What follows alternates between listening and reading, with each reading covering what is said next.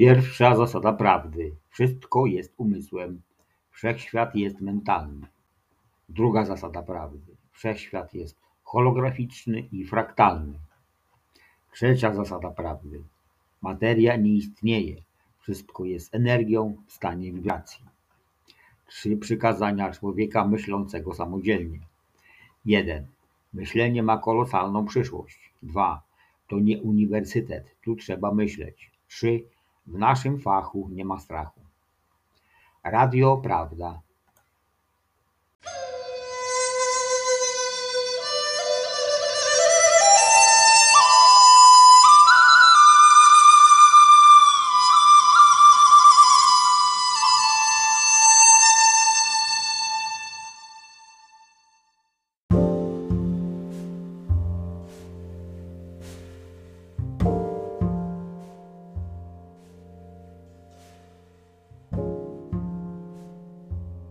Ramfa.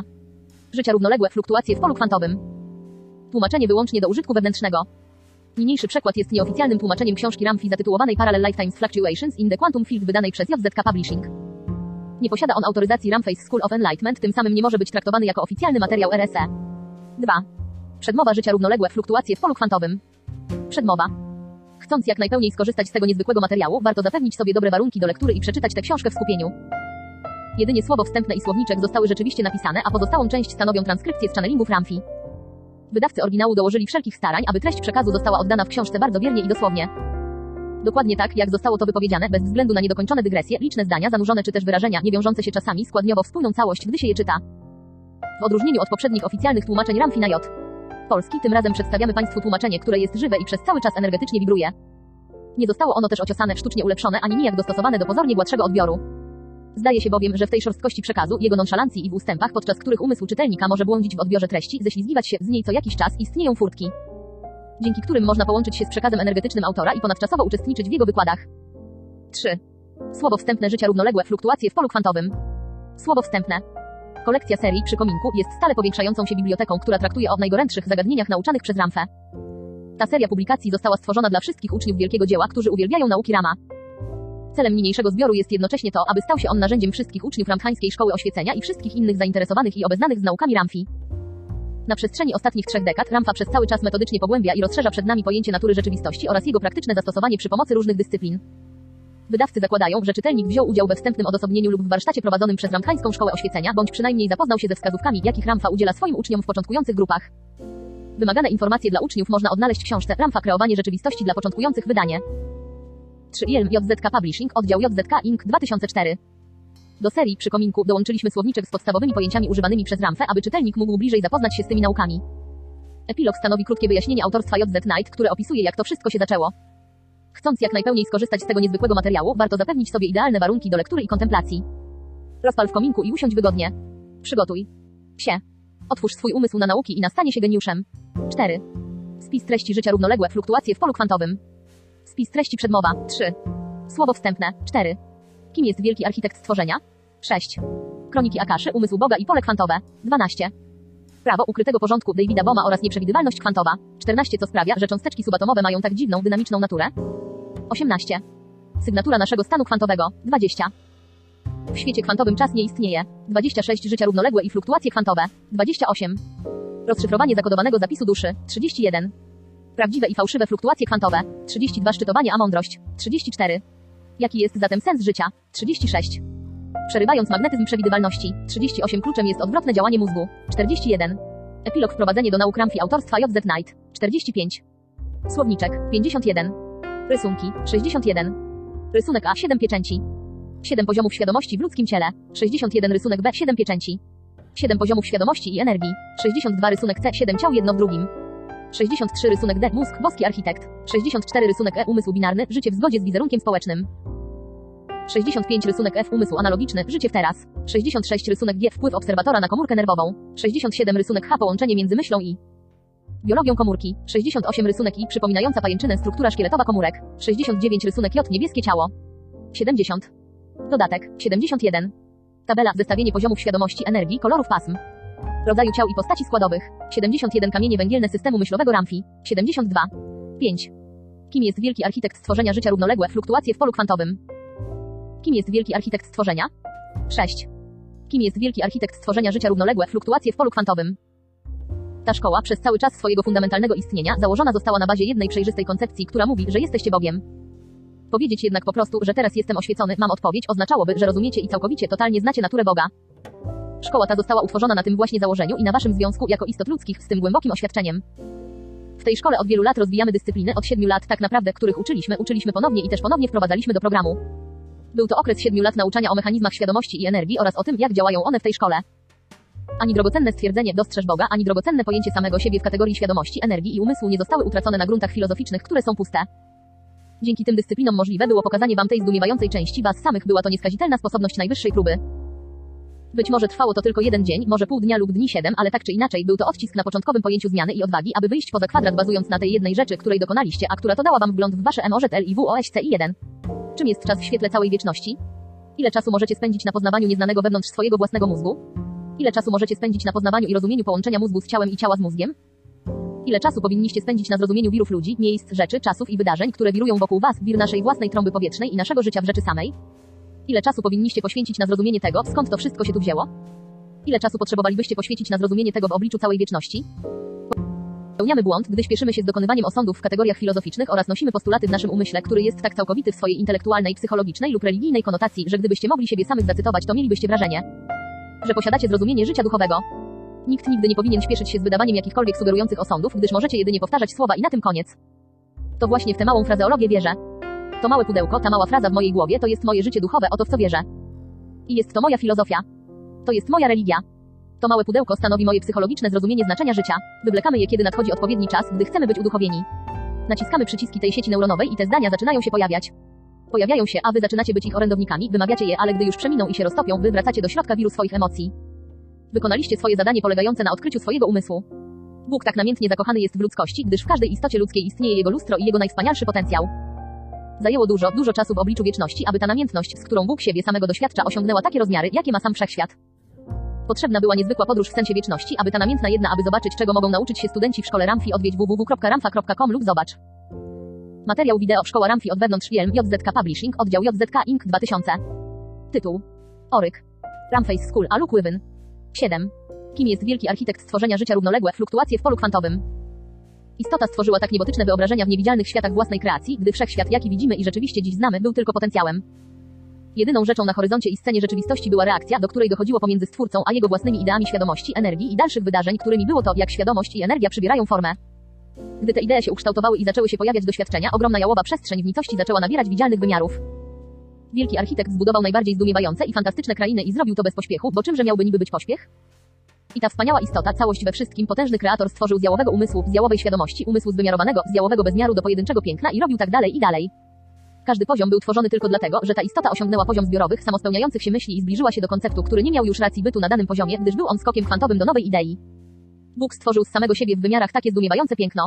W umyśle Boga pojawił się nowy pomysł i stworzył on kolejną jałową krainę, kolejną przestrzeń w nurcie rzeki świadomości i energii.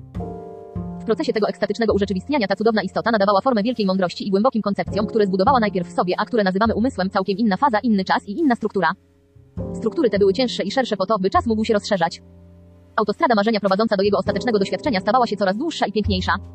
Ten Bóg, o którym wam opowiadam, to wasz Bóg. Nadanie wymiarów myśli zajęło niewyobrażalną ilość czasu. Czas nie był prawem, ale był w prawie używany. Ten Bóg po stworzeniu wszystkich tych poziomów poświęcił eony na to, aby stworzyć pojazd doskonały. Kiedy Ziemia była już zapłodniona, obsiana, a te nasiona wydobywały się prosto ze świadomości, która jest odrębna i wyłączna dla tej płaszczyzny, kiedy wszystko zostało stworzone ze świadomości tego czasu, odległości, przestrzeni i masy. A bogowie tworzyli i zamieniali ideę w masę. Wielki ogrodnik Ziemi, po tym jak wszystko to urzeczywistnił, nie mógłby stworzyć najprostszego organizmu jednokomórkowego, który można byłoby nazwać życiem, dopóki Bóg analogicznie nie stałby się tym organizmem. Wielki ogrodnik Edenu nie może zerwać kwiatka, jeśli kwiatkiem się nie stanie. Nazwalibyśmy to oddechem życia, który nie tylko potrafi tchnąć w taki organizm ideę od jego Boga, ale również umieścić ją w nim jako umysł, umysł analogiczny, który potem może stworzyć DNA tej jednokomórkowej istoty i wreszcie jej świadomość społeczną. Wszystko żyje, każdy kwiat, każdy owad, każda bakteria, każdy wirus, dlatego, że dostały one życie poprzez oddech analogicznego doświadczenia. Bóg analogicznie staje się tą istotą i wprowadza swój oddech do takiej nieżyjącej idei, a ten żywy oddech nazywamy umysłem. Ma on swój umysł, a umysł ten posiada nieograniczony potencjał. Jeżeli ci bogowie potrafią stworzyć kwiat, to co zrobili, gdy przyszło zerwać ten kwiat w ogrodzie nie posiadając ręki, nie posiadając nosa, którym można byłoby go powąchać, ani oczu, którymi można byłoby zobaczyć prawdziwy kolor jego DNA? Bóg stworzył mężczyznę i kobietę. Każde jedno z was zna te wszystkie historie, a ja sam opowiadam o nich od 20 lat, podając wam wszelkie cudowne szczegóły. 8. Kim jest wielki architekt stworzenia życia równoległe, fluktuacje w polu kwantowym? Wystarczy jednak, jeśli powiem, że to co tu wnosimy to historia stworzenia istoty ludzkiej, was, w ciałach, które zostały stworzone ponad 10,5 miliona lat temu, w DNA. Do dzisiejszego dnia używacie idei Wielkiego Ducha Świętego, nazywanego Bogiem, który stworzył sobie żywy pojazd.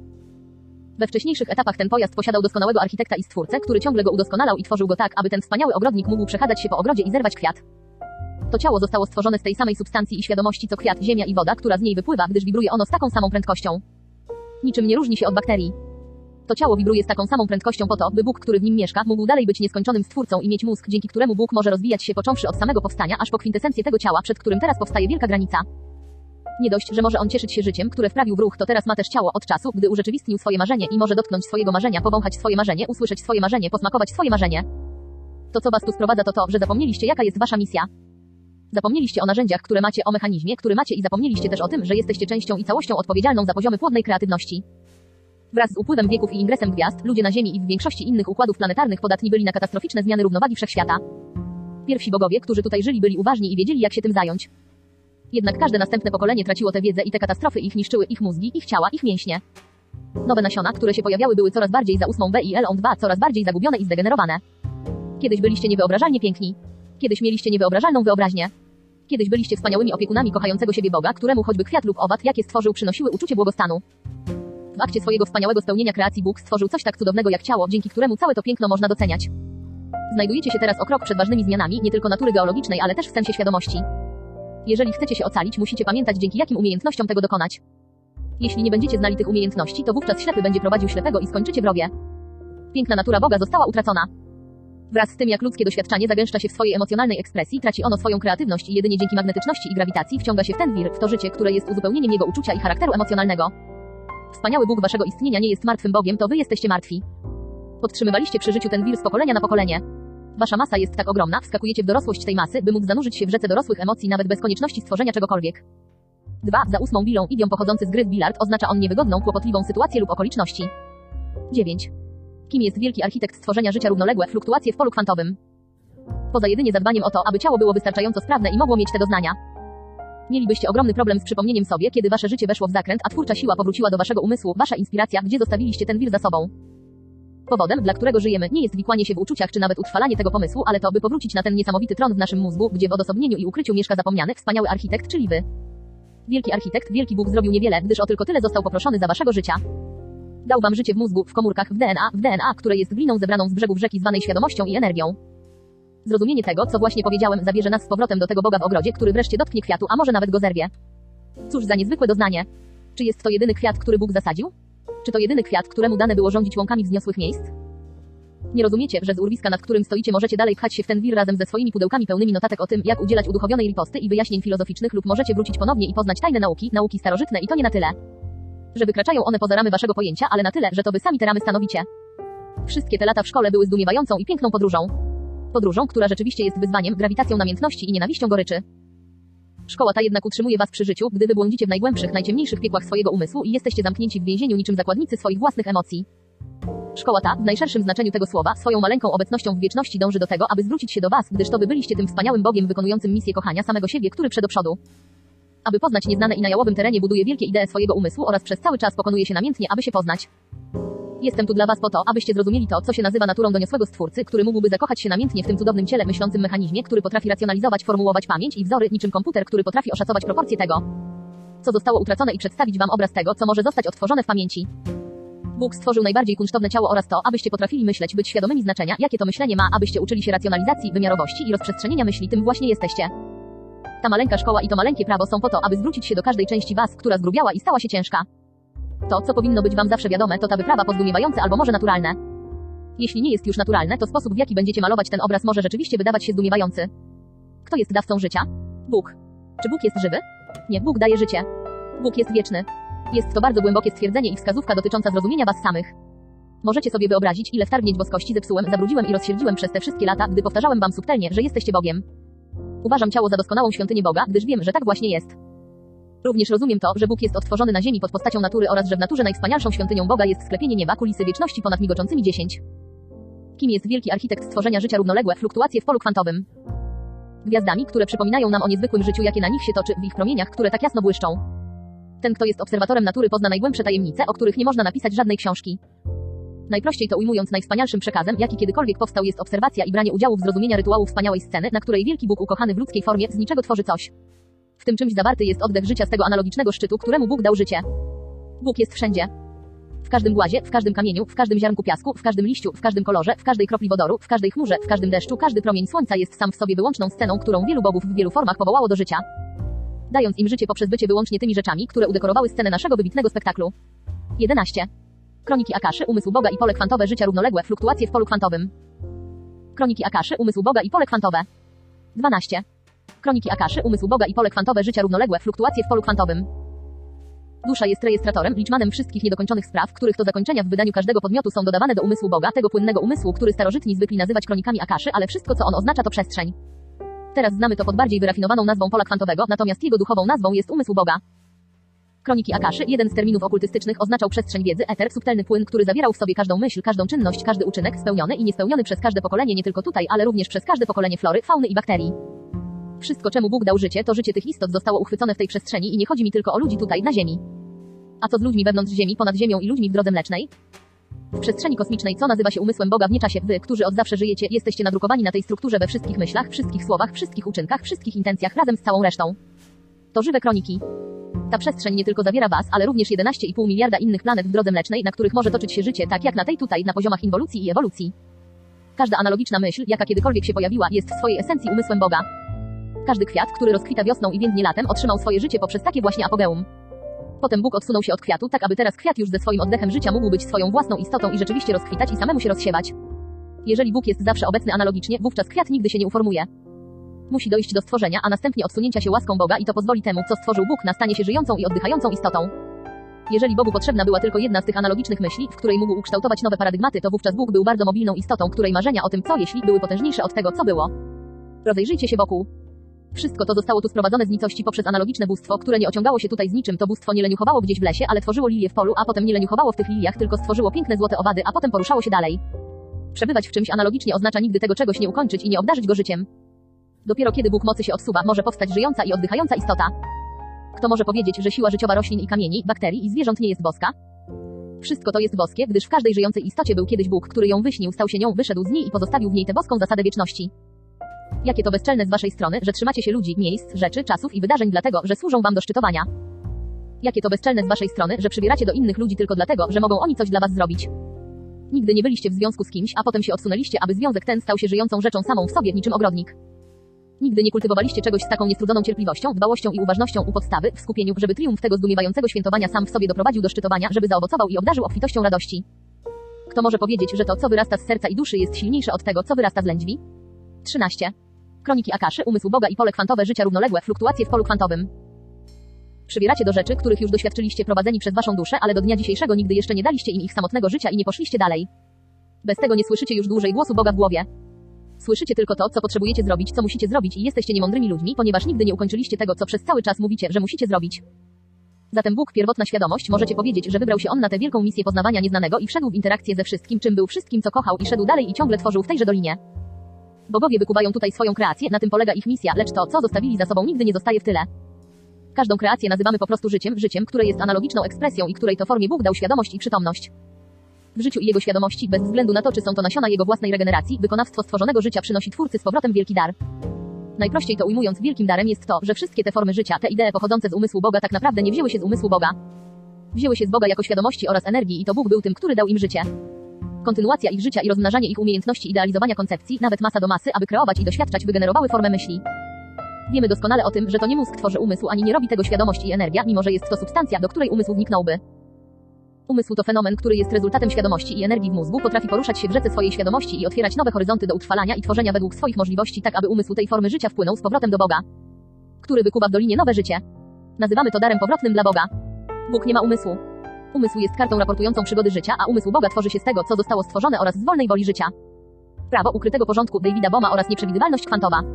David Bohm to postać, która żyła w ubiegłym stuleciu. Zrozumiał on, że istniały cząsteczki, które nie reagowały na stabilizację atomu oraz to, że atom jest stabilną siłą, cząsteczką lub siłą atomową, z której stworzone jest światło. Zrozumiał, że pakiety światła są kolizją pozytonów i elektronów skutkującą eksplozją, z każdej takiej eksplozji powstaje jeden foton i że na tej płaszczyźnie jedyną czynnością, jaką rzeczywiście można byłoby zrozumieć to rozpad pewnych atomów niektórych pierwiastków. Zaobserwował on jednak i zrozumiał, że na tej płaszczyźnie, na tym poziomie świadomości istniały cząsteczki, które nie przebywały tam przez cały czas. Opisywał to w ten sposób, że cząsteczki te migoczą, jedna się pojawi, a potem zniknie i zaraz pojawi się gdzieś indziej. Płaszczyznę tę nazwał ukrytym porządkiem. David Bohm nie wiedział nic o siedmiu poziomach świadomości i energii. Wszyscy przedstawiciele nauki są zgodni co do tego, że istnieje przestrzeń zerowa, ale nikt nie rozumie natury tego zerowego miejsca w odniesieniu do przestrzeni i cząsteczek, które badają. Wyobraźcie sobie przez chwilę, że trzecia płaszczyzna, sfera światła, jest jedynym poziomem, który badał Bohm. Cząsteczki migotały raz za razem, więc stwierdził on, że pochodziły one z ukrytego porządku A. 14. Kroniki Akaszy, umysł Boga i pole kwantowe życia równoległe, fluktuacje w polu kwantowym. Następnie przenosiły się do porządku jawnego. Natomiast czego David Bohm nie wiedział o tych migoczących cząsteczkach? One zaświecały się i wygaszały. Czy każda z tych cząsteczek jest jedną i tą samą cząsteczką? Jeśli ta cząsteczka reprezentuje drewnianą płytę i gdybyście mieli wiele takich płyt, to czy z jednej można byłoby zbudować dom ołtarz dla Boga? Czy moglibyście zbudować pudełko? Czy moglibyście zbudować most? Czy moglibyście zbudować drogę? Czy moglibyście stworzyć słonia? Czy moglibyście stworzyć ptaka? Czego nie moglibyście stworzyć z takiej płyty? W ukrytym porządku Davida Boma obserwował on tę samą cząsteczkę, jak zaświeca się, znika i pojawia ponownie gdzieś indziej i on sam doszedł do wniosku, że jest to jedna i ta sama cząsteczka. Może raz była ona częścią drewnianej płyty, a potem domu lub ołtarza Boga? Dlaczego to tło, to statyczne pole nie było stałe? Dlaczego pojawiały się na nim wirtualne cząsteczki i mówiły cześć, jestem tutaj teraz jawnie, a teraz mnie nie ma? Dlaczego tak robiły? Dlaczego nie były statyczne tak jak we wszystkich innych atmosferach? Ilu z was to rozumie? Dlaczego według ukrytego porządku Boma przynależność tych cząsteczek do sfery jawnej nie była stała? Dlatego, że cząsteczki te należały do ukrytego porządku. Porządek ukryty tak naprawdę składa się z czterech innych, odrębnych poziomów świadomości, energii i rzeczywistości cząsteczkowej. To, co nadaje im kontekst do istnienia w ukrytym porządku to to, że nie mogą one istnieć na płaszczyźnie światła, w której od cząsteczki wymaga się, aby wirowała, jeśli ma być odżywiana i utrzymana. Cząsteczki te nie mają żadnej z tych rzeczy, gdyż nie są spolaryzowane. Powinniście teraz poczuć się bardzo szczęśliwi, skoro poznaliście tak wielką tajemnicę, definicję ukrytego porządku. Czym zatem są te posegregowane cząsteczki, które tylko migoczą raz tutaj, a potem migoczą gdzieś indziej i które to fizycy badają, ale też myślą, że to te same cząsteczki? To, co oni robią, to jest mierzenie na szorstkim tle pola kwantowego tego, czy ta cząsteczka wiruje. Gdy zrozumieją, że tak jest, to mogą obliczyć jej masę na podstawie prędkości tego, gdzie pojawi się ponownie. Natomiast to, co potem potęguje cały problem, to skupianie swojej uwagi na jednej cząsteczce, bo te akurat już widzieli i w momencie, gdy ją zobaczą, stracą z pola widzenia tę drugą, ale zapamiętają ją matematycznie. W ten sposób mogą obliczyć wagę i prędkość tej cząsteczki w polu kwantowym. Linearni fizycy badają naturę rozkładu każdej jednej struktury atomowej pod względem czasu, odległości i przestrzeni. Fizycy jądrowi badają działanie jądra struktur atomowych. Fizycy subatomowi, fizycy kwantowi badają cząsteczki poza ich strukturą atomową. Astrofizycy badają wielkie ciała niebieskie w kosmosie i ich potencjalny ruch. Innymi słowy, astrofizycy badają drogę mleczną i gromady gwiazd, które się w niej znajdują, ich pęd i pole grawitacyjne oraz to, jaki mają wpływ na inne otaczające je gwiazdy. To, co jest podobne u astrofizyków i fizyków kwantowych, to to, że wszyscy oni badają cząsteczki. Zdarza się tak, że jedna z nich jest większa od drugiej. Bom wraz ze swoim guru zrozumiał coś. Jego guru powiedział, że są to kroniki Akaszy. Na wszystkich was mieli do jakiegoś stopnia wpływ ignoranccy guru i ignorancka wiedza, a wiedza ma umieć odczytać kroniki Akaszy. W starożytnym języku hinduistycznym słowo Akasha, które wzięło się z opisów sanskrytu, oznacza przestrzeń. Gdy David Bohm spojrzał na porządek ukryty jawny, ujrzał przestrzeń. Jego guru powiedział tak, ale to, na co się teraz patrzysz, to eter, a my nazywamy go kronikami Akaszy. W tym 15. Kroniki Akaszy, umysł Boga i pole kwantowe życia równoległe, fluktuacje w polu kwantowym. W kontekście David Bohm rozminął się ze swoim guru. David Bohm powiedział, jeżeli to są kroniki Akaszy, to w takim razie muszę poświęcić resztę swojego życia na wyjaśnianie karmy tych akurat wirtualnych cząsteczek, które raz zamigoczą, a potem znikają i których odległości nie potrafię zmierzyć ani ich masy, jakości, ani prędkości. Jak wam się wydaje, co odpowiedział guru? Zaufaj mi. David Bohm wytrwał przy swoim guru, ale nie stało się to bez uszczerbku dla jego reputacji. Jedyną rzeczą, jaka ostała się z jego naprawdę cudownego umysłu i kolorowych przesądów, było to, że starał się ze wszystkich sił zrozumieć tę płaszczyznę pod kątem karmy, pod kątem kronik Akaszy, które dane było mu zrozumieć tylko swoim teoretycznym, matematycznym umysłem w ramach cząsteczek obecnych tutaj po to, by wywierały wpływ na tę rzeczywistość. W rzeczy samej wyciągnął on wniosek, że istnieją cząsteczki, które nigdy nie urzeczywistnią się w tej formie, a potem nazywał je cząsteczkami wirtualnymi, gdyż pojawiają się one na chwilę, potem znikają i nigdy nie są stałe. Życzeniem, jakie miał na łożu śmierci, było zrozumieć, na której cząsteczce skupia się obserwator, aby mógł tę wirtualną, ulotną cząsteczkę wnieść do ramy światła i materii oraz to, jaka była rola obserwatora podczas wprowadzania tego wszystkiego do rzeczywistości uzgodnionej. Pod koniec swoich dni David Bohm musiał pożegnać się ze swoim guru, gdyż poziom wiedzy, jaki posiadał guru, był taki, że on nie rozumiał zupełnie tego, jak może stać się maleńki. Guru jedynie widział to jako informację kronik Akaszy. Powiedział tak, to może być prawda, ale jaka jest natura jakiejkolwiek cząsteczki, która składa się na rozwinięte pole? Powiedz mi w takim razie, jakby kodem Morsa odczytaj mi kropki i kreski tych cząsteczek, jeśli mam określić je mianem kronik Akaszy całego życia. Na końcu David Bohm utracił swój prestiż i reputację jako fizyk, gdyż kontrolujący guru wprowadził go w błąd. Guru ten był tak bezczelnie niewyedukowany, że nie postrzegał cząsteczek jako nieskończonego życia. David Bohm nie wiedząc, że cząsteczki były życiem pozostawia nas z porządkiem ukrytym i jawnym na pomoście nazywanym HWIATEUEM3. Według tych terminów ten pomost będzie składnikiem ciała, tego wielkiego, masywnego ciała, które mamy dzisiaj. Ciężka materia stworzona jest ze struktur atomowych, atomów, które niekoniecznie połączone są z takimi samymi atomami. Innymi słowy, atomy, które tworzą kawałek drewna są całą biblioteką atomów zawierających w sobie różne poziomy substancji chemicznych. Na przykład nikt nie spojrzy na kawałek drewna i nie powie, że jest to kawałek włókna, bo gdybyś przeanalizowali włókno aż do jego podstawy molekularnej, to odkrylibyśmy, że coś takiego jak atomowe drewno nie istnieje, że drewno składa się jedynie z wielu atomów, które tworzą przed naszymi oczami iluzję drewna. Substancje chemiczne, które tworzą drewno, soki roślinne, koagulacja, poziomy węgla, poziomy H2O. Gdybyśmy usunęli jedną z tych rzeczy z kawałka drewna, to nie byłoby to już drewno. Drewno nie jest zatem jednoatomową strukturą. Soki roślinne, które przez nie się przetaczają, również nie są drewnem. Drewno jest substancją chemiczną. Wydaje się Wam, że Królestwo Niebieskie wygląda jak PIRAM i DA4, ale piramida jest dla Was symbolem, dzięki któremu możecie zrozumieć różne poziomy świadomości. Energii i 43 trzecia płaszczyzna lub poziom światła widzialnego w modelu rzeczywistości Ramfi. Piramida w modelu rzeczywistości Ramfi, również zobacz rysunek B w sekcji rysunki. 16. Kroniki Akaszy, umysł Boga i pole kwantowe życia równoległe, fluktuacje w polu kwantowym. Czasu oraz aby wasz umysł na tyle się wykształcił, żebyście pojęli jaka jest natura cząsteczek kwantowych. Każda jedna z tych cząsteczek żyje. One nie są jedynie kurzem w kurzawie, one żyją, to są świadome istoty. Trudno jest to sobie wyobrazić. Rysunek 1. Model rzeczywistości i cząsteczek kwantowych według Ramfi. Kiedy tak staracie się zmniejszyć wasz wielki i ciężki świat, paradoks polega na tym, jak życie w dalszym ciągu może tam istnieć w swojej oryginalnej formie i w tym, co wy prawdopodobnie szacujecie jako czas. Czy myślicie, że królestwo jest tylko tak duże, jak możliwa byłaby ekspansja w królestwie? Tu właśnie wkracza wasza ignorancja. W tej kreacji życia nigdy nie stworzyliście końca, gdyż w umyśle Boga nie ma czegoś takiego jak zakończenie, a Bóg swoimi ogromnymi staraniami z poziomu umysłu analogicznego tchnął oddech życia we wszystko, co zostało stworzone. W tych królestwach nic nie umarło, a raczej wszystko, co było formą życia, ewoluowało. Wszystko ewoluuje. Oznacza to, że się zmienia i robi to dokładnie, z perfekcją. Śmierć tam nie istnieje. Powiecie, no dobrze, a czy oni zjadają się nawzajem? Nie, nie muszą, gdyż nie było tam pojęcia jedzenia. Być może pojawi się ono u nich kiedyś w przyszłości, ale konsumpcja nic nie miała wspólnego z utrzymywaniem ich ciał przy życiu. Była to raczej konsumpcja pola energetycznego, a tak się zdarzyło, że pole to stanowiło ich atmosferę. Cóż nie jest Bogiem? Jeśli Bóg, wspaniały stwórca, wspaniały ogrodnik pozostawia pola kwiatów, owoców i orzechów, pola zwierząt, czym jest zatem to, co powraca do Boga? 17. Kroniki Akaszy, umysł Boga i pole kwantowe życia równoległe, fluktuacje w polu kwantowym. To umysł Boga. Ta kreacja jest darem życia, a jej aktywność zwana umysłem jest tym, co powraca do Boga. Cóż nie jest Bogiem? Któż nie jest Bogiem? Jaka nadająca się do połknięcia forma życia nie wróciłaby do umysłu Boga? Jak możemy tak zakładać w przypadku tych okropnych ludzi, którzy żyją jakby jutro nie istniało lub straszą wytępieniem życia, torturowaniem i karaniem tych, którzy ich otaczają i sprawiają im skrajny ból? Jak wy, którzy żyjecie w takim znoju życia, możecie w pełni zrozumieć, że wasz umysł wraca do Boga, ale nie wróci do próżni? To jest niemożliwe. To, co Bóg stworzył, w rzeczy samej to, czemu Bóg dał analogicznie życie, należy do Boga.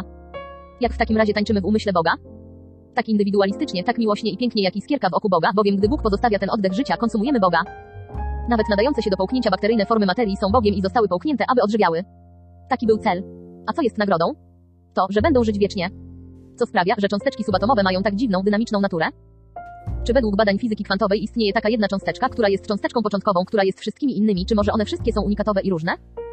Czy te cząsteczki od neutrino do elektronów, do pozytonów, do struktur atomowych, kwarków, grawitonów, czy one są żywe?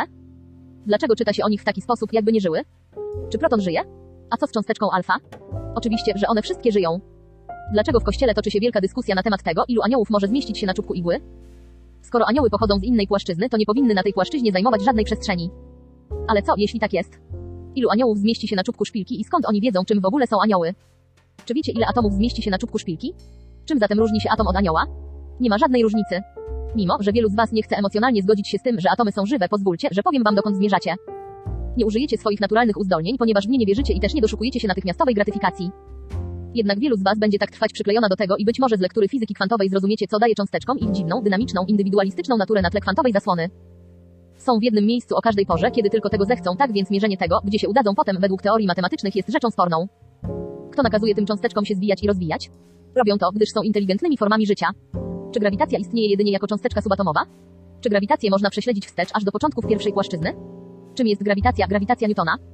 Grawitacja jest wielowymiarową cząsteczką, gdyż naturą grawitacji jest energia, która została załamana z intencji i analogicznego doświadczenia Boga, który dał jej życie. Ta intencja w umyśle Boga jest odzwierciedlana w cząsteczce, która jest dzika i trudno ją skojarzyć z innymi cząsteczkami. Nazywają się one grawitonami, są uwymiarowywane i uenergetyzowywane, aby to, co jest widoczne w polu kwantowym jako grawitacja, mogło żyć we wszystkich tych polach z dokładnie taką samą naturą świadomości, jak we wszystkich siedmiu płaszczyznach. Innymi słowy, graviton jest tym klejem, który trzyma razem intencje. 18. Kroniki Akaszy, umysł Boga i pole kwantowe życia równoległe, fluktuacje w polu kwantowym. Boga i życia boskiego. Tą boską intencją powinna ona pozostać i wtedy będziemy mogli rozłożyć Boga na skończoną liczbę cząsteczek i je sobie wyjaśnić. Jaka jest grawitacja największej piłki, jaką znacie, planety Ziemi, która obraca się w swoim polu grawitacyjnym? Wiemy, że grawitacja jest intencją życia, aby było podtrzymywane. Czy uznajemy grawitację za zwykłe obracające się pole elektromagnetyczne, czy raczej jest to forma życia powstała w wyniku intencji? Gdybyście byli naprawdę oświeconymi uczniami, to teraz właśnie zaczęlibyście doznawać przeogromnych olśnień. 19. Sygnatura naszego stanu kwantowego życia równoległe, fluktuacje w polu kwantowym. Sygnatura naszego stanu kwantowego. 20. Sygnatura naszego stanu kwantowego życia równoległe fluktuacje w polu kwantowym. Szekspir powiedział, z tej samej przędzy co sny nas utkano pięć. Można by powiedzieć, że jesteśmy śniącymi istotami we śnie, który w całości utrzymuje absolutny śniący. Dlaczego nawiązujemy do tego, do tej wiedzy, jako do przędzy, z której nas utkano? Dlaczego mówi się o was jako o żyjących istotach, wyśnionych i trzymanych w całości przez większego śniącego? Dlatego, że w świadomości i energii Bogu i świadomości wtórnej świadomość wtórna i to, gdziekolwiek ona zamieszkuje, jest tą śniącą istotą. Istota ta z kolei jest stworzona ze snów i potrafi nowe sny tworzyć. Przez cały czas, gdy to robi, ten wspaniały śniący Bóg poznaje siebie, śni o sobie, sam siebie pojmuje. To jest piękne zdanie, dlatego że gdy zaczniemy poznawać zagadnienia cudownych nauk o cząsteczkach, zaczniemy zagłębiać się w to, co nazywamy światem zmieniających się cząsteczek, które to nie przemieszczają się, tylko fluktuują. Żyjemy w świecie, gdzie nic w tym polu kwantowym nie przemieszcza się, dlatego że w polu kwantowym czas nie istnieje. To rzeczywiście jest pole i to małe pole wspiera istnienie większego obrazu. Na polu tym albo przygodnie, albo zwykle, albo celowo obserwator się skupia, myśli, kontempluje i reaguje. Obserwator sprawia, że to pole znika i pojawia się ponownie przy pełnym wsparciu śniącego umysłu tego, kim jesteście. Po takim oświadczeniu zróbmy kolejne, daleko posunięte, które nawet wygłosił Platon, wszelka materia jest żywa. Powiedział on, świat jest żywy. Wszechświat jest żywy, sześć. I miał rację. Nie żyjecie w życiu przedmiotów, ani też nie żyjecie w świecie przedmiotów, ale raczej żyjecie w życiu, w swoim życiu. Wszystkie te przedmioty nazywamy doświadczaniem. Żyjecie z doświadczeniami, nie przedmiotami czy światem, który rzeczywiście nazywamy wszechświatem lub wszechświatami, samym kosmosem i nie pięć, mój synu, czegoś nagle spochmurniałeś. Jak gdybyś się przestraszył, bądź spokojny. Nasze zabawy skończone. Aktorzy, jak ci mówiłem, to duchy jedynie, które w powietrzu już się rozpłynęły. Taki sam miraż muślin bez osnowy, jak świetne zamki, wyniosło świątynię. Wieże z głowami w chmurach, ten glob cały, wczoraj i dziś, które też wiatr rozwieje jak bezcielesne nasze widowisko. Z tej samej przędzy co sny nas utkano, a nasze krótkie życie ze stron obu snem spięte. Czuję się nieswój, mój panie. Wybacz tę słabość, stary mózg doskwiera. Lecz nie przejmujcie się tą przypadłością. Idźcie do mojej chaty, odpocznijcie, a ja się przejdę nieco, by ukoić wzburzony umysł. William Shakespeare, Burza, akt czwarty, scena pierwszego dzieła Wszystkie Shakespeare'a, New York Books Inc. Strona 17. Cytat z 6 przekładu Stanisława Barańczaka. Żadne też z nich nie kwalifikowało się w ogóle, aby być nazwane tak, jak je teraz nazywamy, na przykład ogień, woda i tak dalej. Wszystkim tym rzeczom najpierw Bóg nadał porządek, a potem korzystając z nich zaczął konstruować wszechświat pojedynczą żyjącą istotę, która zawiera w sobie wszystkie żyjące istoty, śmiertelne i nieśmiertelne. Platon, Timachos, dialog, dzieła zebrane Cambridge, Hackett Publishing Company, 1997 strona. 1270. 21. Sygnatura naszego stanu kwantowego życia równoległe fluktuacje w polu kwantowym. Chodzi mi tutaj o wielkie mgławice, czy umierające i rodzące się na nowo słońca, ale raczej o doświadczanie. Wymieniajcie się zatem przedmiotami i rzeczami w zamian za doświadczanie. Wymyślicie w kategoriach rzeczy, ludzi, miejsc, rzeczy, czasów i wydarzeń, więc nie zobaczylibyście na przykład niczego innego niż przedmiot, który możecie wykorzystać, dlatego że nawet nie widzicie samej materii, z której jest stworzony, samych atomów, które nadają mu gęstość i indywidualną całość. Wydaje się wam, że te przedmioty są niczym kurz, którego drobiny są ze sobą połączone przez związanie, ciśnienie i atmosferę. Wydaje się wam, że te wszystkie przedmioty są w zasadzie nieruchome i że nie są żyjącymi istotami. Gdybyście dalej podążali tym tropem myślenia, niemożliwe byłoby, abyście mogli świadomie wchodzić w interakcję z polem nazywanym polem kwantowym. Niemożliwe byłoby dla Was wchodzenie w interakcję z tym polem i jego zmiana, gdyż w tym polu wszystkie przedmioty i wszystko co jest są doświadczeniami, bowiem zawierają one w sobie, tak jak już się nauczyliśmy, istotę analogicznej świadomości i energii. Wróćmy na moment do idei czegoś, co nazywamy analogicznym. Celem świadomości analogicznej jest to, że można jej podsunąć pomysł, w którym to doświadczenie analogiczne, punkt zero, świadomość pierwotna, staje się przedmiotem. Gdy zostanie to ukończone, będzie miało w sobie oddech życia, co będzie oznaczało, że już też ma świadomość, a jego doświadczenia stworzą teraz jego własny, pojedynczy umysł. Gdy pomyślimy o tym w tych kategoriach, to piłka na siódmej płaszczyźnie może zacząć pojawiać się jako jedna z tych wirtualnych cząsteczek mrugających jak gwiazdy w poświacie księżyca w polu kwantowym. Jeżeli ten prosty przedmiot został stworzony z analogicznego doświadczenia Boga i teraz jest analogicznym doświadczeniem Boga, oznacza to, że wszystkie rzeczy w tej burzy śnieżnej nie są zwykłymi elektronami, gdy posuwają się coraz głębiej w kierunku punktu zero. Nie będą to po prostu neutrony, kwarki, fermiony czy bozony. Nie będą to po prostu te sterylne cząsteczki, o których mówicie. Tak naprawdę, gdybyście wejrzeli w to dynamiczne pole i jego wszystkie poziomy i dostrzegli jego dynamiczne piękno, zrozumielibyście, że wszystkie te cząsteczki są świadomością i posiadają umysł. Zostały one doświadczone i stąd mają doświadczenie. Kiedy usiłowaliście zrozumieć naturę fermionów i bozonów, ich nazwy pochodzą od nazwisk naukowców, którzy je odkryli. Nazwane są one od nazwisk naukowców, którzy je odkryli, ale w rzeczywistości te cząsteczki są żywe. Poza tym, że są żywe, mają też one wielorakie i nieograniczone możliwości przebywania w jakimkolwiek stanie, który jest równy stanowi Boga, a wiemy jak rozległy jest umysł Boga. Ponadto, gdy badaliście je, to wchodziliście z nimi w interakcję. Czy wydaje się wam, że rozmawialiście o nich za ich plecami? Wszystkie te cząsteczki tworzą potem konglomeraty cząsteczek po to, by nie były przypadkowe, ale żeby dokładnie postępowały za waszym umysłem. Pole kwantowe jest rzeczywiście nierozerwalnie związane z umysłem, a czynności biorące się z umysłu są tym, czym jest obserwator. Jeżeli pole kwantowe jest nierozerwalnie związane z umysłem, to z jakimi poziomami umysłu zrównany jest wasz dany stan kwantowy? Po pierwsze i przede wszystkim Bóg, wy jesteście tym, co utrzymuje to wszystko razem. Jednak bez względu na to, co robicie, co myślicie, wasze myślenie i reakcja, wasz stan kwantowy natychmiast manewruje wami i was dostraja. Wszystko, co widzicie, to przedmioty waszej rzeczywistości. 22. Sygnatura naszego stanu kwantowego życia równoległe fluktuacje w polu kwantowym. Wszystko jest dostosowywane na skali kwantowej do tego, o czym myślicie. Ten stan kwantowy należy do Was. To, czego uczycie się tutaj, na tym poziomie, to natura waszego umysłu, nie ciała, nie emocji, nie rzeczy z waszego życia, nie ubrań, które dzisiaj założyliście, nie tego, jak wygląda wasza twarz. Wyizolowaliśmy to wszystko tak, aby można było skupić się i nakarmić was informacjami na temat waszego umysłu i jego natury. Zrozumiemy, jak mózg może obrabiać pole kwantowe do życia i to, w jaki sposób wasz umysł może wchodzić w interakcję z materią. Tak więc te nauki są ku chwale Boga, obserwatora i umysłu Boga. Dokonaliście zejścia i ukazaliście się TUTAJ7. Wasz umysł połączony jest z każdym z tych siedmiu poziomów, ale w każdym przypadku z innym ciałem, innym postępem zachodzącym w umyśle, innymi stanami kwantowymi, z inną świadomością unikatowo. Następny poziom, nowe ciało, nowy umysł, nowe cząsteczki, nowe pole kwantowe i wszystko to jest odrębne. Teraz jesteście tu na dole, na płaszczyźnie fizycznej. Czym zatem było to coś, co potrafiło zejść tutaj i ukazać się w tej bardzo powolnej i ogromnej rzeczywistości? Czy było to wasze ciało? Czy były to wasze emocje? Co jeśli chodzi o kolor waszych włosów? Co przetrwało w stanie przejściowym na poziomie wszystkich płaszczyzn ciał i wszystkich odrębnych poziomów świadomości? Umysł. Czy nie wydaje się wam logicznym to, że w konsekwencji zejścia w kierunku indywidualnej eksploracji, indywidualnej przygody, jaką jest poznawanie nieznanego, śnienia snów, będzie to również konsekwencja zstąpienia z tego, kim jesteście i ostatecznie ukazanie się na tej płaszczyźnie? I czy tą konsekwencją nie będzie tylko to, że teraz wasz umysł działa w tej rzece świadomości, tej rzece energii, w tym czasie, w tej odległości, w tej przestrzeni, ale też to, że ten umysł ocalał i stanowi teraz boską część procesu, który zaczął mieć miejsce w ciele i jego reinkarnacji? Który tworzy w tej świadomości rzeczywistość analogiczną, żywy stan? W przeciwnym bowiem przypadku na jakiej podstawie moglibyście stwierdzić, że jesteście nową duszą, która dopiero co się narodziła? To idiotyczne. Jak ktokolwiek może powiedzieć o was, że jesteście młodzi czy starzy? Każdy, kto tak mówi, jest ignorantem. Jeżeli chodzi o Królestwo Niebieskie i proces życia. Ukazujemy się tutaj i na każdej innej płaszczyźnie czy wymiarze z naszą indywidualną sygnaturą, a tą sygnaturą jest nasz umysł. Przynieśliśmy tutaj ze sobą jego zawartość, jak wkrótce się nauczycie. Nie mówię jeszcze teraz o waszym myślącym umyśle. Zwyczajnie nie mówię jeszcze o wszystkich wspomnieniach, które przechowujecie w mózgu. Mówię o zstępującym umyśle świadomości pierwotnej i wtórnej. Wtórna dokonuje zejścia i zawsze będziecie nią wy. Nie ma znaczenia w jakim ciele jesteście, nie ma znaczenia to, czy umrzecie i znów utkniecie w PODC, ZTRW i EN i 8 to zawsze będziecie wy. Nigdy nie zgubicie się w oczach Boga i nigdy nie zostaniecie zniszczeni. Co zatem składa się na zstępujący umysł? Bóg, świadomość wtórna, osiągnięcia życiowe, do jakich doszło na każdym poziomie, każda rzeka świadomości, która teraz dostaje życie.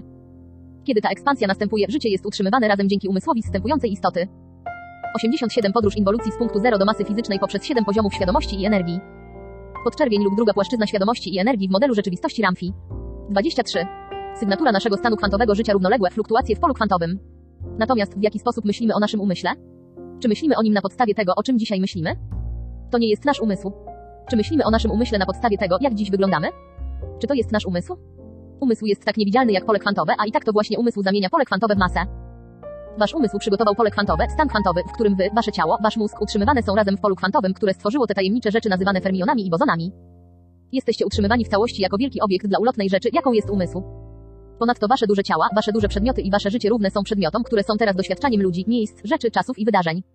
To jest wasze życie, jego czas trwania, gdyż to wy to wszystko stworzyliście i doświadczyliście te osiągnięcia stanowią umysł. To właśnie umysł fluktuuje w tym, co nazywamy fluktuacją kwantową w polu kwantowym, przesunięciem z jednego stanu pola w inny stan pola. To jest umysł, stąd też są to pola kwantowe, cząsteczki kwantowe, życie, które do was należy, doświadczenia. Z cząsteczek mądrości tworzycie nowe rzeczywistości. Używacie teraz tych samych cząsteczek, których używaliście, gdy byliście bardzo mali, aby w życiu stworzyć to coś bardzo wielkiego. Podczas waszej podróży tu na dół wszystkie cząsteczki kwantowe tych pól są waszymi doświadczeniami podczas wstępowania. Żeby tu się dostać, wstąpiliście. Czy mamy założyć, że dostaliście się tutaj bez uprzedniego stworzenia rzeczywistości, życia i platformy do istnienia tutaj? Myślicie, że wybąbelkowaliście z punktu zero i osiedliście tu na dole? W jaki sposób mamy zatem zacząć rozumieć fizykę kwantową i pole kwantowe, jeśli najpierw nie pojmiemy naszej absolutnej, nierozerwalnej interakcji z tymi wszystkimi cząsteczkami? W przeciwnym razie bowiem kto może wyjaśnić, dlaczego obserwowanie w polu cząsteczkowym jest takie trudne? Kto kiedykolwiek spróbował zmierzyć prędkość jednej cząsteczki, która się pojawia i zaraz znika, a potem spróbował zmierzyć prędkość tego, gdzie się pojawiła, zniknęła i pojawiła się ponownie? Tego nie da się zrobić. Jak blisko tego są naukowcy, którzy badają te cząsteczki? Tak naprawdę oni badają swoje własne doświadczenia i są one nierozerwalnie ze sobą połączone. Wy wszyscy stworzyliście to, co nazywamy stanami kwantowymi, a stanem kwantowym jest dokładnie to, gdzie znajduje się porządek ukryty i jawny Pana Boma. Wy wszyscy znajdujecie się w określonym stanie kwantowym. To wasza sygnatura. Kto jest twórcą waszego stanu? Wy nim jesteście, gdyż wasze bardzo wielkie ciało przebywające w tej wielkiej, przeogromnej świadomości wzięło się z tych wszystkich cząsteczek i zarządzane jest tymi wszystkimi cząsteczkami. Żadna mała czy wielka rzecz nie istnieje bez życia. Umysł, który zetknął się i tworzył na każdym z tych poziomów podczas rytuału przejścia, musiał się tu ukazać. Gdybyśmy spojrzeli na to pole tylko z boku, gdyż to nadaje mu charakteru i krajobrazu, to wasze pole wyglądałoby jak coś takiego 9-9. 9 patrz rysunek. 2 sygnatura naszego stanu kwantowego. 24. Sygnatura naszego stanu kwantowego życia równoległe fluktuacje w polu kwantowym. Rysunek. 2 sygnatura naszego stanu kwantowego. Pole kwantowe składa się z każdego jednego zagłębienia i doliny, które tu widzicie, a te wszystkie wierzchołki, dołki i doliny tego krajobrazu pola kwantowego są przekształcaniem cząsteczek w masę. Staje się to wzorcem tego, jak zbudowane zostało wasze ciało, tego z czego zostanie stworzone wasze DNA. Staje się to w ciele potencjałem tego, jak myślał będzie wasz mózg i jak będzie tworzył rzeczywistość względem wszystkiego, co dzieje się w waszym życiu, począwszy od drewna, z którego zbudowaliście wasze chałupy, przez samochód, paliwo, które wlewacie do tego samochodu. Skończywszy na ubraniach, które macie na sobie. Wszystkie te przedmioty muszą podążać za tym właśnie stanem kwantowym, wszystkie, każde ziarnko piasku, które nazywacie życiem. Dlaczego jest to tak ważne? Dlatego, że to właśnie ten stan kwantowy jest również wprowadzony do duszy. Dane są wprowadzane do tego stanu przez duszę. Ten stan jest wzrostem od czasów dzieciństwa, od narodzin po śmierć. Dlaczego został on wprowadzony? Czy chodzi tu o określone z góry przeznaczenie, a jeśli tak, to można byłoby zapytać się, gdzie jest miejsce na wolną wolę? Można byłoby się jedynie o to zapytać, gdyby nie znało się reszty tej historii i gdyby nie rozumiało się tej nauki w jej najbardziej wnikliwym wydaniu. Ten stan oznacza, że w świecie maleńkości jest to wzór, według którego zostaliście stworzeni wy oraz mechanizmy waszego DNA. Każda komórka zawiera w sobie i jest też tym stanem kwantowym. Nie postrzegamy tego stanu jako coś, co jest gdzieś tam. Nie możemy tego zrobić. Musimy zaliczyć ten stan do nas samych, niczym szypułkę zielonej łodygi kwiatu, która wypycha go przez zieloną tubę. To my. Ja mam swój stan, wy macie swój stan. Dlaczego zaś jest to wzór waszego przeznaczenia? Dlatego, że aby mieć ciało, należy stworzyć je z intencji, a intencją ciała jest doświadczanie zakończenia tego, co jeszcze nie jest zakończone, a następnie poznawanie nieznanego, narzędzi kreacji w rzeczy samej. Tak naprawdę wasz umysł, wasz duch, wasza dusza, wasza świadomość wtórna naśladują ten wzór i wyrastają z niego, a w wyniku tego wpływają do tej długiej i gęstej rzeki świadomości. Cofnijmy się na chwilę. Wszystkie te wielkie rzeczy, które widzicie wokół siebie są żywe, ale czy wydaje się wam, że zostały one tu od tak wrzucone, nietknięte podczas wielkiego wybuchu? Czy w dalszym ciągu gdzieś w kosmosie unoszą się urządzenia chłodnicze? Nie, to jest koagulacja materii. Wszystkie te duże przedmioty, które was otaczają są stworzone z materii, materia składa się z atomów, a wszystkie atomy stworzone są z subatomowego pola kwantowego.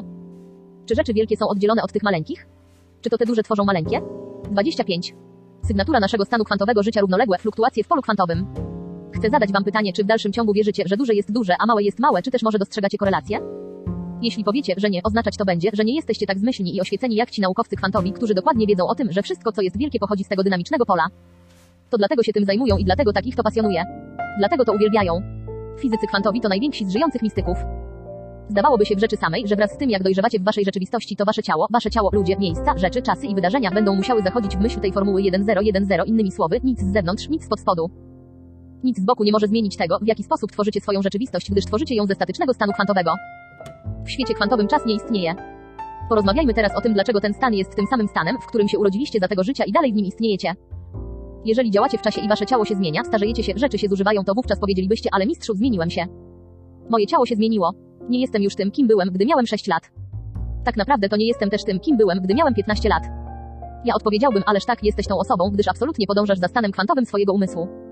Cholera. Tak, jesteś tą osobą, gdyż jesteś tu teraz mając tyle lat, a tak naprawdę w tym czasie nie istnieje nic, co nie było wcześniej przeznaczeniem, żeby się przejawiło w twoim życiu. Twoim przeznaczeniem było przeżyć to całe pole kwantowe i nie przydarzy ci się nic nowego ani innego, gdyż podążasz za wzorcem, który ma sens. Od narodzin do śmierci jest to nasz stan istnienia i do naszego życia nie może dostać się nic, co już nie znajduje się w tym stanie. Powodem, dla którego nazywa się to stanem jest to, że nie chodzi tu o czas. W tym stanie czas nie istnieje. Tak jak mówi dobra księga, jam alfa i omega, 1111 na początku istniał koniec. W świecie kwantowym rzeczy się nie poruszają. Gdyby się poruszały, istniałby w nim czas, ale go nie ma i rzeczy się w nim nie poruszają. To co robią, to fluktuują i zmieniają pozycję pola. Znikają. Zwijają się do wewnątrz, a następnie się rozwijają, ale nie poruszają się. W stanie kwantowym czas nie istnieje. Dlatego właśnie nazywamy to stanem i jest to nieustający stan pola kwantowego. Wszystko, co przeżyliście, znajdowało się już wcześniej w waszym stanie.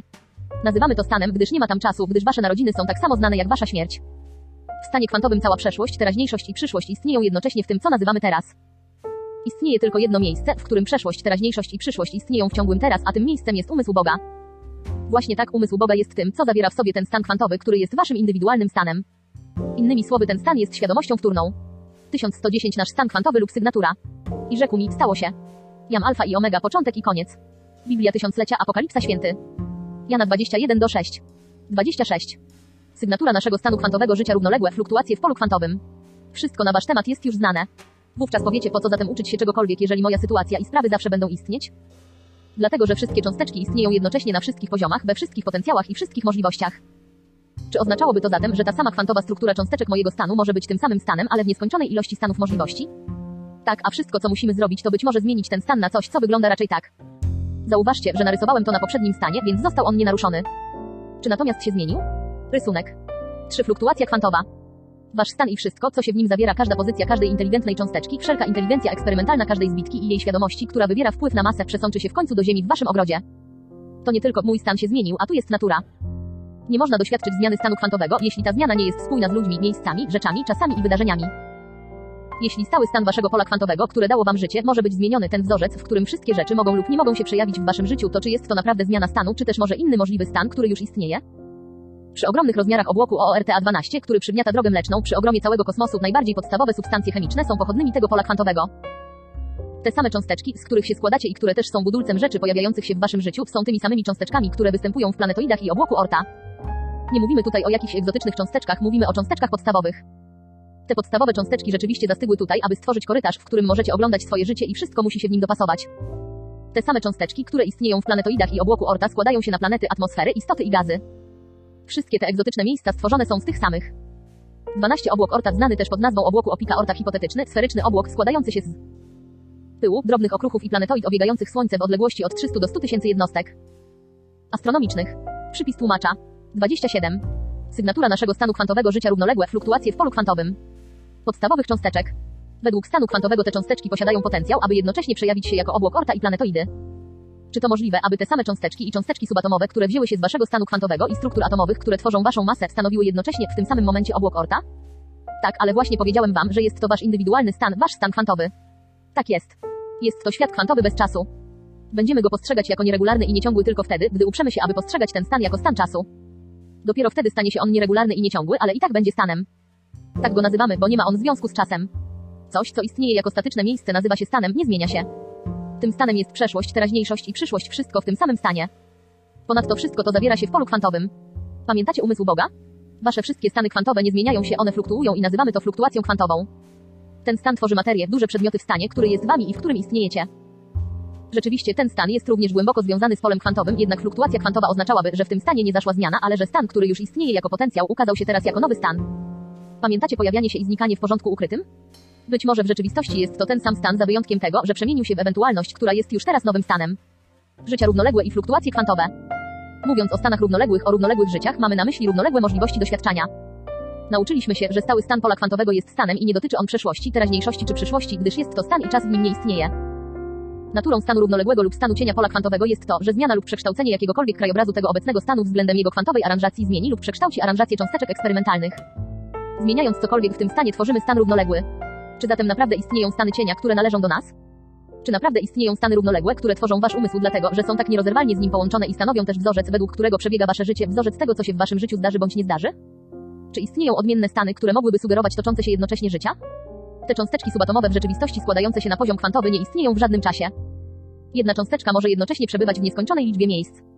Dlaczego świadomość waszego konkretnego pola kwantowego jest polem statycznym, które nie ma możliwości przenieść się i stać się oddzielnym polem, skoro istnieją w nim te wszystkie równoległe doświadczenia i prawdopodobieństwa? W rzeczywistości, w prawdziwej rzeczywistości, alternatywne koniunkcje tego stanu są nieskończone, ale ich nie widzimy. Sposób, w jaki to działa, polega na tym, że ten stan zwija i rozwija możliwy stan w istniejącym już stanie. Innymi słowy, to co tu widzimy, było zwinięciem alternatywnego życia lub alternatywnego stanu. Dynamika tego pola działa w ten sposób, że nigdzie się nie. 28. Sygnatura naszego stanu kwantowego życia równoległe fluktuacje w polu kwantowym. Przemieszczamy. W polu kwantowym chodzi o rozwijanie i to rozwijanie tworzy krajobraz waszego osobistego pola kwantowego czy stanu kwantowego. Iloma zatem rozwinięciami ten mały stan może się stać? Nieskończoną ilością. Tak samo jak wiele osób na świecie ma takie samo DNA, to mówiąc o polu kwantowym liczba tych możliwości jest jeszcze większa. Sam stan znika i pojawia się ponownie, a jego ponowne pojawienie rzeczywiście sprawia, że określilibyśmy to mianem całkiem nowego krajobrazu kwantowego. Powiedzielibyśmy, ach, ten krajobraz kwantowy tak bardzo różni się od tamtego. Gdybyśmy mogli zrobić zdjęcie, to zmierzylibyśmy wpływ i sygnaturę różnicy względem poprzedniego, ale tak naprawdę to nowy obraz powstał z rozwinięcia się poprzedniego stanu w nowy.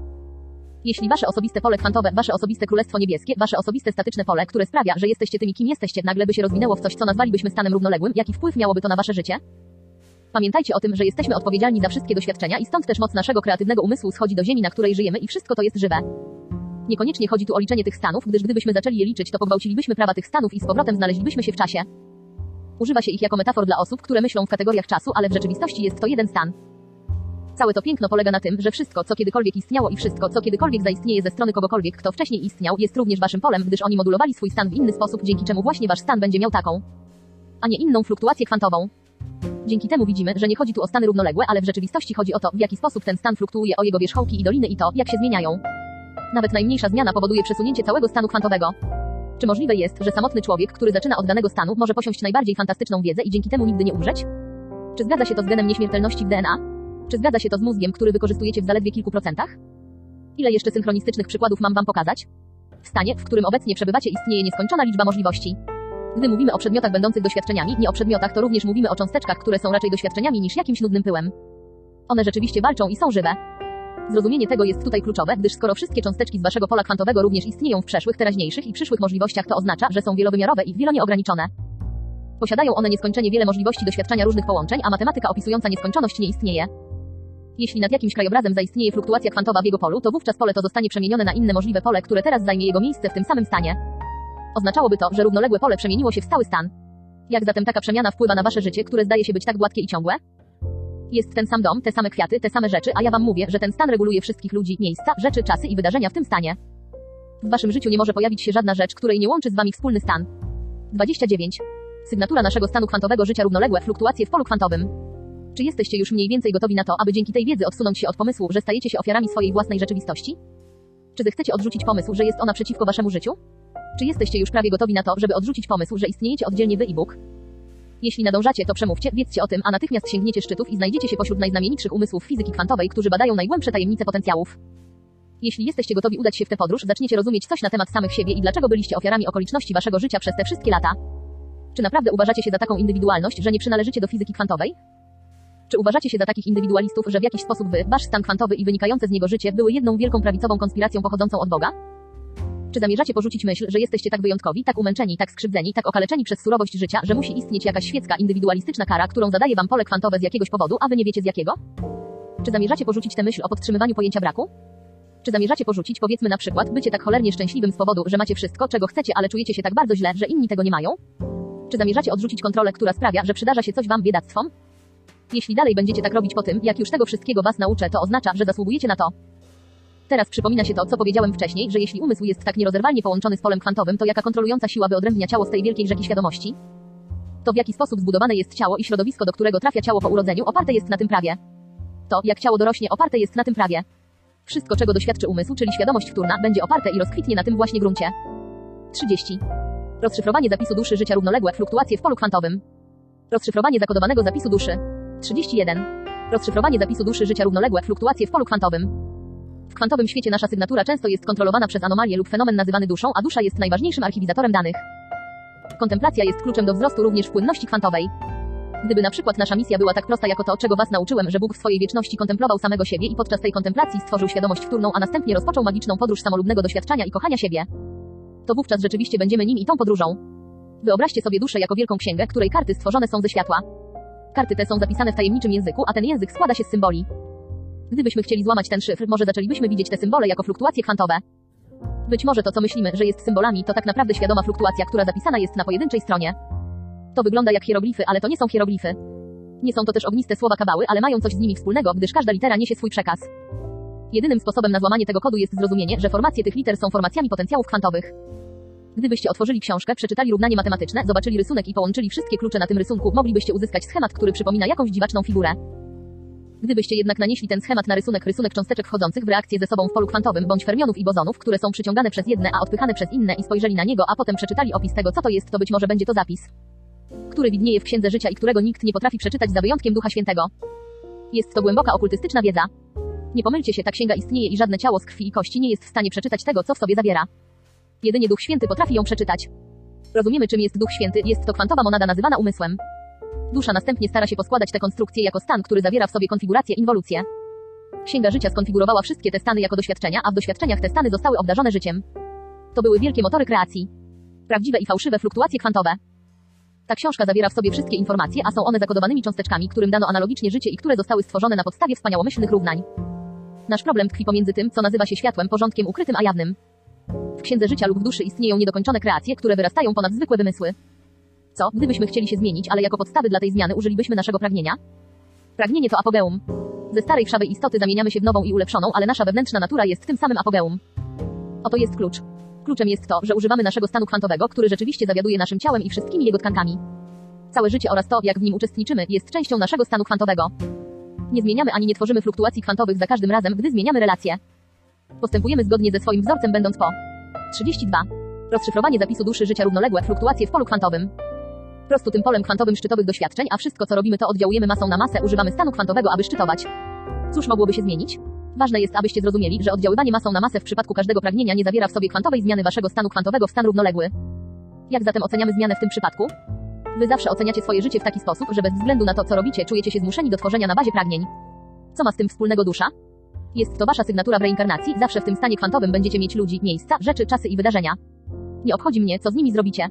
Możecie umieszczać je na skali od bogatych po biednych, brzydkich, grubych, chudych czy pięknych. To i tak to samo. Możecie z jednego miejsca przenieść się w drugie. Możesz zjeść to, a nie tamto. Możecie szukać zaspokojenia swoich pragnień, gdyż czujecie się do tego przymuszani. Możecie powiedzieć, cóż, wyprowadziłem się stąd, sprzedałem wszystko, co miałem i dokonałem wielkich zmian w swoim życiu. Nie, nie dokonałeś, a jedynie postępowałeś w zgodzie z prawem tego zamarzniętego stanu nazywanego twoim polem kwantowym. Jedynie postępowałeś w zgodzie z nim. Nowe twarze niczego nie oznaczają, gdyż nowa twarz w twoim życiu to szczyt pragnienia.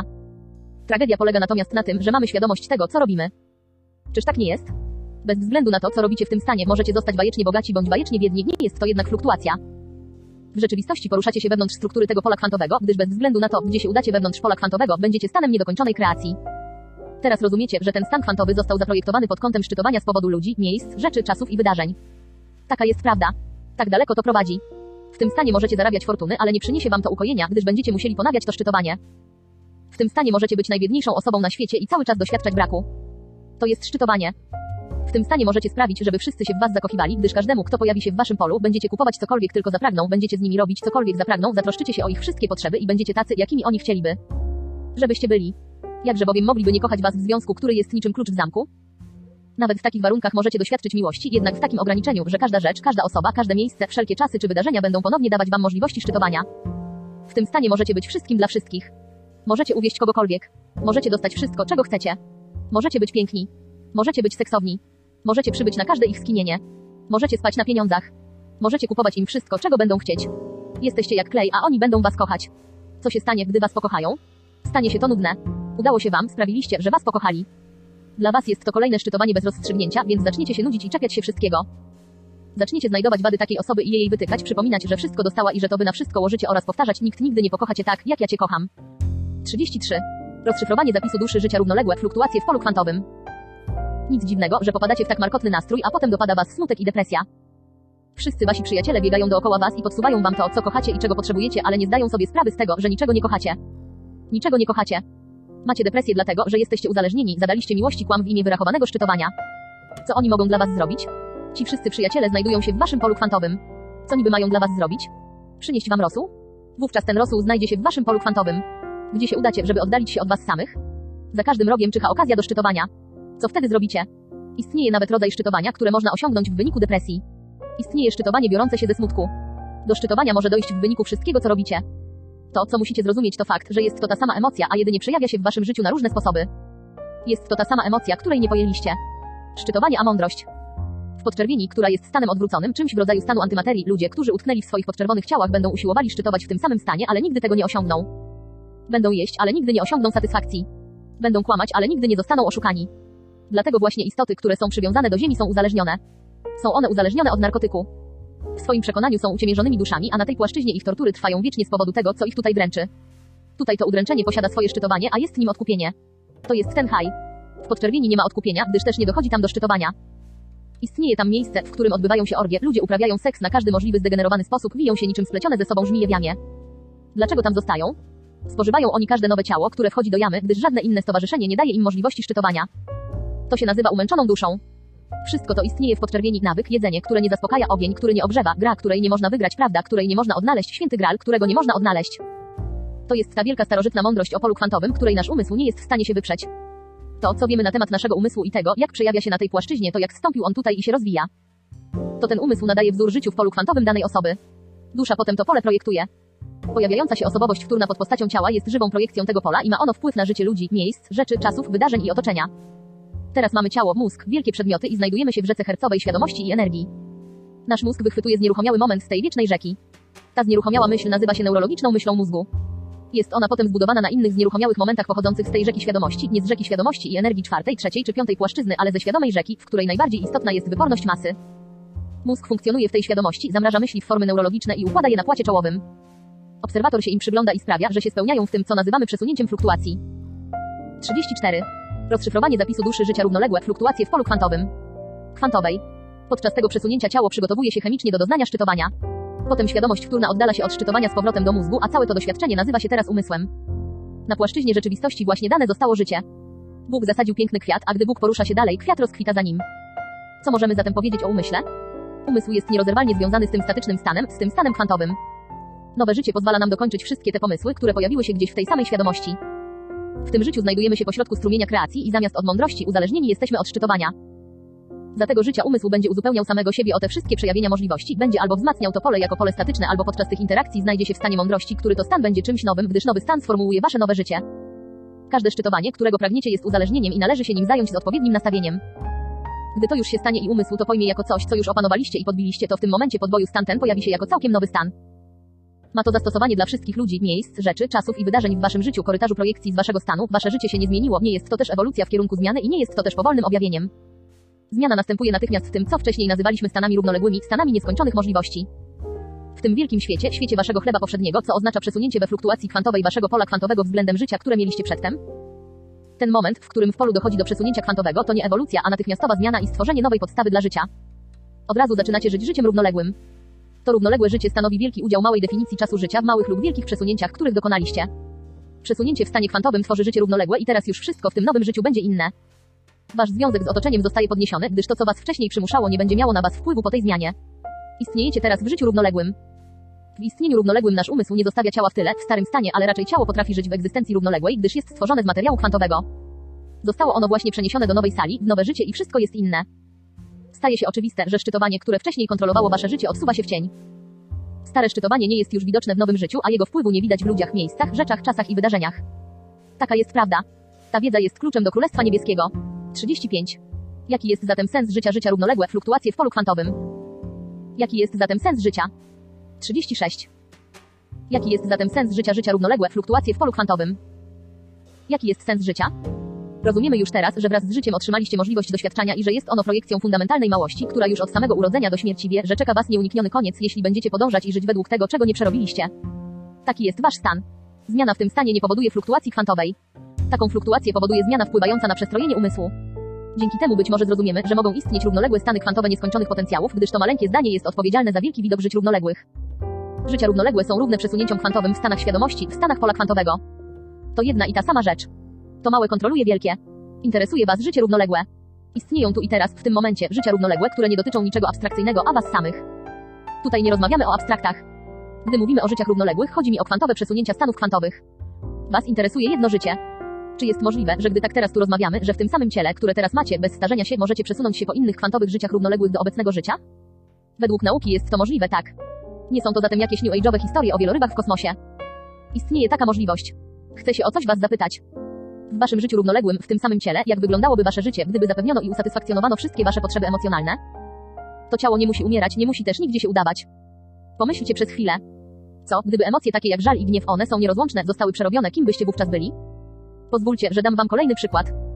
Rozumiemy, że ten stan kwantowy jest przepełnionym duszą wzorem tego, jak myślimy, co istnieje w naszym życiu i naszej umiejętności do poruszania się w tym życiu pomiędzy nieskończoną liczbą sygnatur identyczności, ale bez zmiany stanu nawet jeden raz. Gdybyśmy wiedzieli, w jaki sposób to działa, to jak wyglądałoby wasze życie, gdybyście urodzili się dwójce takich rodziców, którzy przez swoje uwikłanie emocjonalne by was porzucili? Pragnęlibyście takiego startu w życiu, gdyż wasze poszukiwanie miłości i zaznania troski było tą kontrolującą mocą, która rzeczywiście dawała wam władzę nad innymi poprzez dawanie im wszystkiego, aby was tylko kochali. Szczytowaniem absolutnym jest kontrolująca miłość. Gdy już to wiemy, to jakie byłoby nasze życie, gdybyśmy wiedzieli, że tym powodem kierowaliśmy się przez całe życie i że nasze szczytowania były zaplanowane od samego początku, byśmy zostali porzuceni i do końca życia kontrolowali miłość? Kim bylibyście dzisiaj, gdybyście mieli to przerobione? Czy prowadzilibyście inne życie? Czy dynamika waszego stanu by się zmieniła? Tak, ponieważ przerobienie tego oznacza, że do swojego stanu wprowadzamy fluktuację kwantową. Gdy w naszym stanie zachodzi fluktuacja kwantowa, to w następnym momencie pojawia się nowe życie, mimo że dzieje się to w gładki sposób.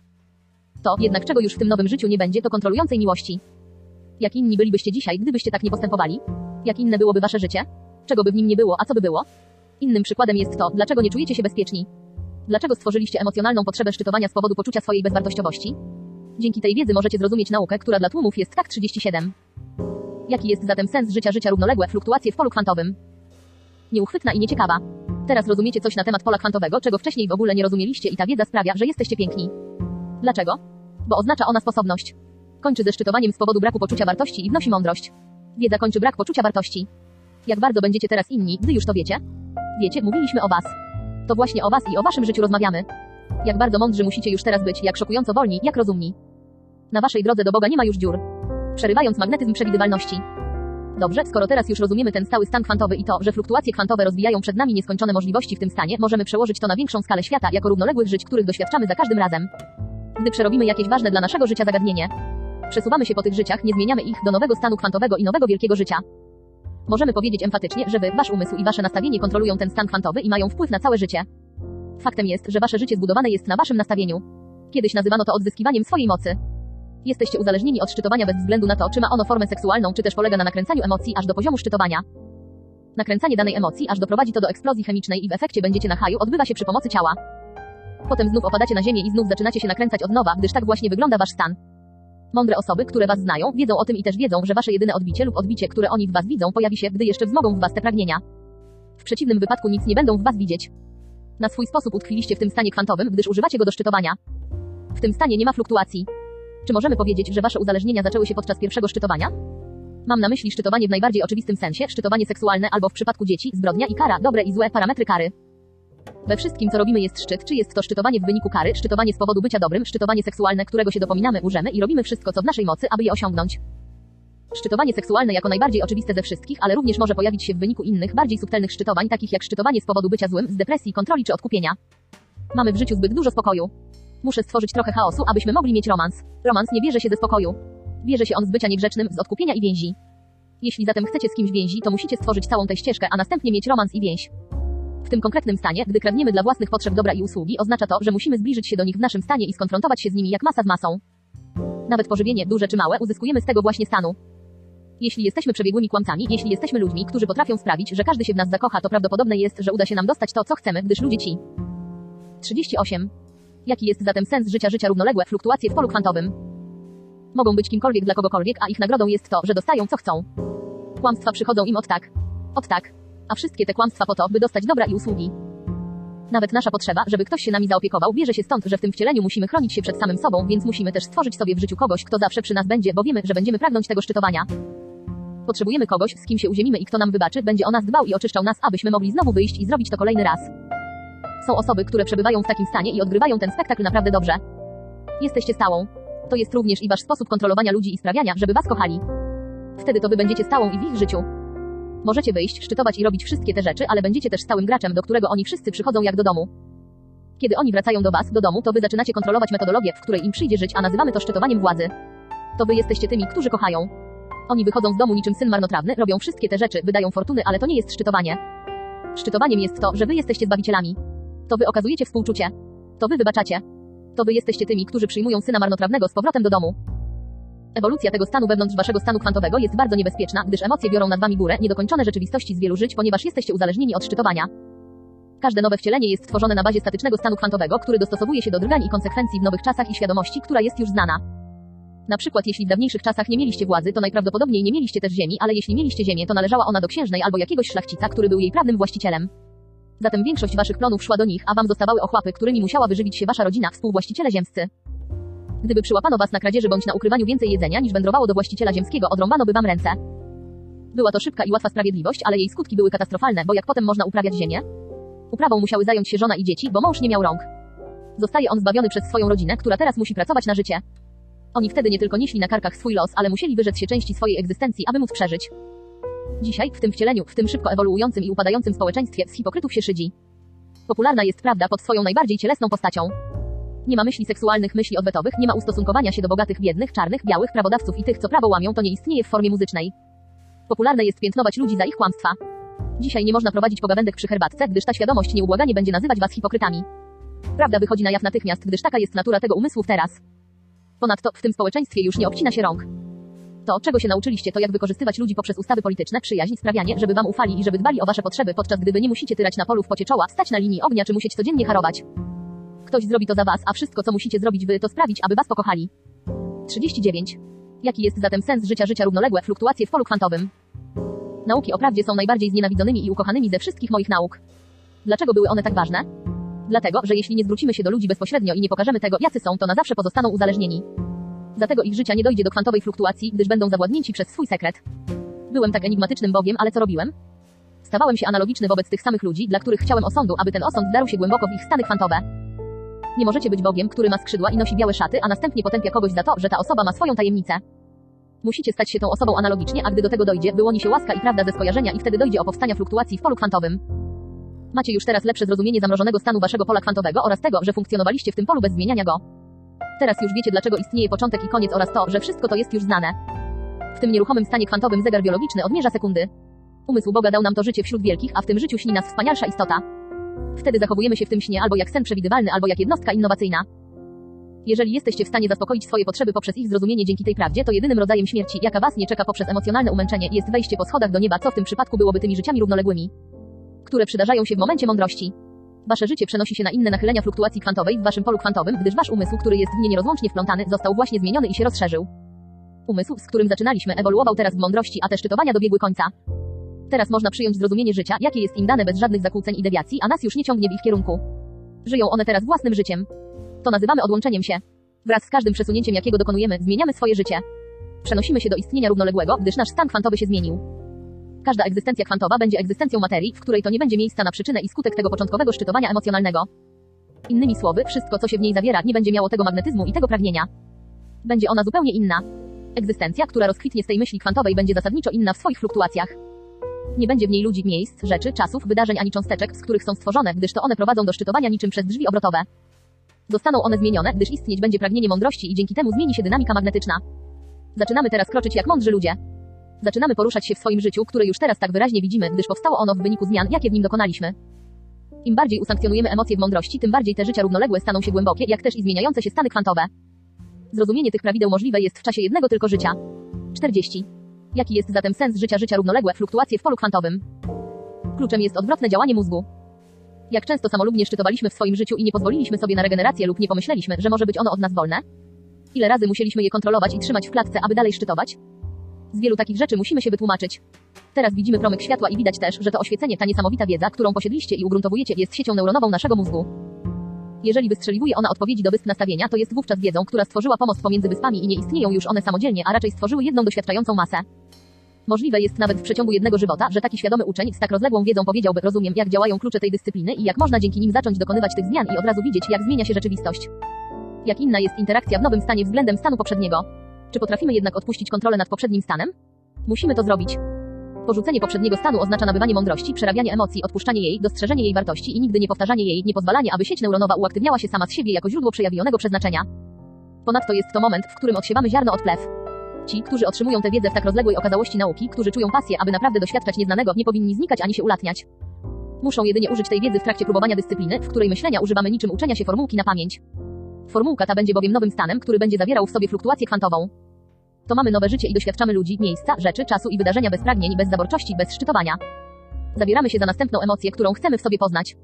Widzimy ją tak wyraźnie, będzie to jedyna emocja w równoległym życiu, którą będziemy musieli przerobić i będzie ona oczywista. Będzie ona niczym przycisk, który przez cały czas naciskamy. Przycisk, dzięki któremu żyjemy, ale stare zasady, tak naprawdę stare emocje nie będą już tu zalegać. Mamy już nowy stan. Nasze pragnienie doświadczenia tego, czego wcześniej nie doświadczyliśmy, daje nam pozwolenie na przeniesienie się w kolejne życie równoległe. Nasze wrodzone emocje nie biorą się z nowych doświadczeń. Nasz stan fluktuuje z czymś innym, czego jeszcze nie przerobiliśmy.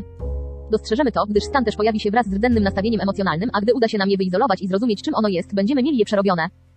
Świadomość i energia tworzą naturę rzeczywistości. Nauczymy się naszego myślenia na pamięć, a wszystko, o czym pomyślimy, przejawi się w nowym wzorcu, a tym samym w nowym równoległym życiu wszystko, co kiedyś było oczywiste, zniknie z niego. Teraz zaczynamy dostrzegać mobilne, ekspansywne życie, które zrozumieliśmy podczas głębokiej kontemplacji rzeczy niezwykłych, które można posiąść, ale kosztem nienaruszania naszego ciała emocjonalnego, którym to wykorzystujemy innych, aby móc szczytować. Podczas przesuwania się po tych życiach i nieumierania zrozumiemy, że to, co kiedyś musiało być jak masa dla masy, teraz może stać się naszym naturalnym środowiskiem. 41.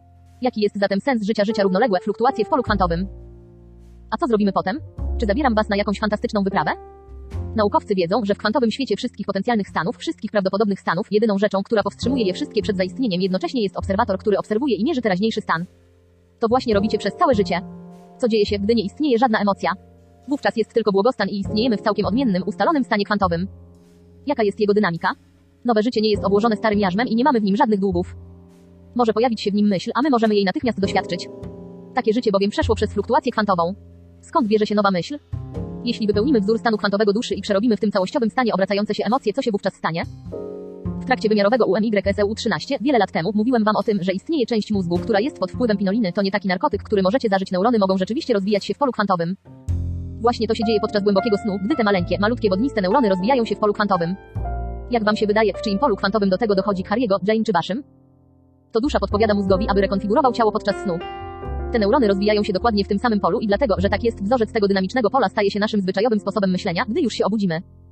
Nie możemy wymyślać ani tworzyć nowych myśli poza tą koncepcją, którą neurony właśnie dostosowały w mózgu i jego całym procesie myślenia. Teraz zadacie mi pytanie, po co nam nauczyciel mistrz? Zaśpiewajcie razem ze mną. Jestem w drodze do gwiazd. Każdej nocy, gdy mózg naprawia ciało, ta część mózgu jest rozpuszczana do stanu kwantowego i w tym stanie neurony są programowane. Kiedy się budzicie, nie możecie powstrzymać się przed myśleniem i reakcją na bodźce własnego życia, dlatego że wasze życie jest również stanem kwantowym domagającym się nagłego ukończenia. Nikt tak naprawdę nie może rozwiązać problemu. Ludzie mogą przenieść się w dany stan, pójść do kościoła, na psychoterapię, ale oni sami się nie zmieniają. Przemieszczają się wokół pola kwantowego. Kiedy na przykład dochodzi do fluktuacji kwantowej, neurony wzmacniają obraz tego, jak mózg postrzega swoją własną rzeczywistość zgodnie z tym, jak ta rzeczywistość byłaby stworzona. Potem coś się zmienia. Zmiana polega na tym, że to umysł się zmienił, zmienił się też stan kwantowy, a neurony są pełne wyładowań zwrotnych. Cały stan kwantowy tej fluktuacji wewnątrz neuronów przesyła wyładowania zwrotne do mózgu po to, by podtrzymać to status quo, ale zmiana już zaszła. Dlaczego jest to takie ważne? Gdyż bez tych wyładowań zwrotnych rozwijanie się mózgu w świecie kwantowym oznaczałoby, że nie dochodzi do fluktuacji ani zmiany. Mechanizm obróbki myśli, obróbki świadomości i zmiana jej w naenergetyzowane myśli prawdopodobieństwa samego mózgu i jego natury, wszystko to musi się zmienić. Jego natura zmienia się poprzez to, jak fluktuacja kwantowa wysyła ładunki zwrotne. Tworzy to całkiem inny ton w mózgu. Teraz nowa rzeczywistość będzie postrzegana dokładnie z punktu widzenia mózgu, tak jak wcześniej postrzegany był 13 patrz wymiarowy umysł V, część pierwszy, w jaki sposób mózg tworzy rzeczywistość. Audio CD 9227 Jelm. Dialogi z Ramfą 1992. 42. Jaki jest zatem sens życia życia równoległe fluktuacje w polu kwantowym? Stan z przeszłości. Gdy zmieniamy się, ten neuron wysyła ładunki zwrotne do mózgu, aby mózg z kolei miał możliwość percepcyjnej świadomości swojego nowego życia. Nie tylko ważne jest, abyśmy znali siebie w kontekście naszego umysłu, ale abyśmy również znali siebie z punktu widzenia, z którego możemy zrozumieć Królestwo Niebieskie i życie, które otrzymaliśmy. Oznacza to, że skoro dostaliśmy życie, to również i umrzemy, jesteśmy przejściowym snem. Jedynym sposobem na to, aby nie być przejściowym snem jest zrozumienie mechanizmu, który formułuje rzeczywistość do tego stopnia, żeby wiedzieć o rozłączności świata i o tym, że niezaprzeczalnie istniejecie w ciałach emocjonalnych. Wówczas czeka Was najwspanialsze szczytowanie, bo macie globalną, humanistyczną i świadomą relację z Bogiem, wiecie po co tu jesteście, kim tu jesteście oraz czego się od Was oczekuje. Gdy już to wszystko wiemy, to wówczas świat, który widzimy i który widzimy w innych nie będzie dalej testem naszej moralności. Nie będziemy musieli powstrzymywać się i blokować kuszenia naszego umysłu. To już nigdy nie będzie konieczne. Nigdy nie będzie można nas kupić. Nigdy nie znajdziemy się w sytuacji, w której pozwolimy na to, aby inni ludzie przekonywali nas o tym, że nas kochają. Nigdy nie będziemy dla nikogo towarem. Nigdy nie znajdziemy się w takiej sytuacji. Zatem świat ludzi, miejsc, rzeczy, czasów i wydarzeń pięknych mężczyzn, pięknych kobiet, dynamiki, żadne z nich nigdy już nie będzie naszą preferencją do szczytowania. Wszystko już mamy przerobione i posiadamy wielkie zrozumienie, dzięki któremu możemy zbliżyć się do Boga. Jak Bóg tworzy coś z niczego? Czy my też możemy zrobić to w ciągu jednego życia? Czy posiadamy zdolności i cechy potrzebne do tego, aby zmieniać życie i im częściej je zmieniając stawać się coraz młodszymi lub zupełnie przestać się starzeć? Czy zmiany te mogą trwać przez 200 lat? Jeżeli Nowy Jork jest dla Was marzeniem celebryty, to raczej się z Wami nie zgodzić. Fundamentalną właściwością przeogromnych doświadczeń i możliwości jest to, czym umysł każdego człowieka może cieszyć się w życiu. Określamy to, w najbardziej skromnych słowach, Królestwem Niebieskim. Nasza niemożność zmiany życia wynika stąd, że myślimy o zmianie masy w masę, ale w rzeczywistości zmiana ta musi zajść w umyśle. Kiedy dokonamy tego, to naprawdę doświadczymy przesunięcia. Musimy pochylić się nad naszymi uzależnieniami, być niczym wspaniały wojownik i zacząć gromadzić je jedno po drugim i to nie z naiwną nadzieją, ale dokładnie w ten sam sposób, w który doszło do stworzenia Bóg, sformułowanie obrazu, nastawienie, a potem stanie się tym obrazem. Rozdzielenie się i ocięcie się od emocji. Wtedy będziecie wolni. Mózg posiada umiejętność wysyłania ładunków zwrotnych i tworzenia stanów nieskończonych potencjałów, która może zostać tutaj wykorzystana. Kluczem jednak jest pragnienie przygody, jaką jest poznawanie wiedzy. LISTA14 stanie się teraz albo obarczającą winą, albo narzędziem, dzięki któremu można zdyscyplinować swoje myśli i stworzyć te przesunięcia, wzorce zmian, życia równoległe. Czy możliwe jest, że nigdy nie umrzemy Iza? 14 lista jest dyscypliną, której naucza Ramfa.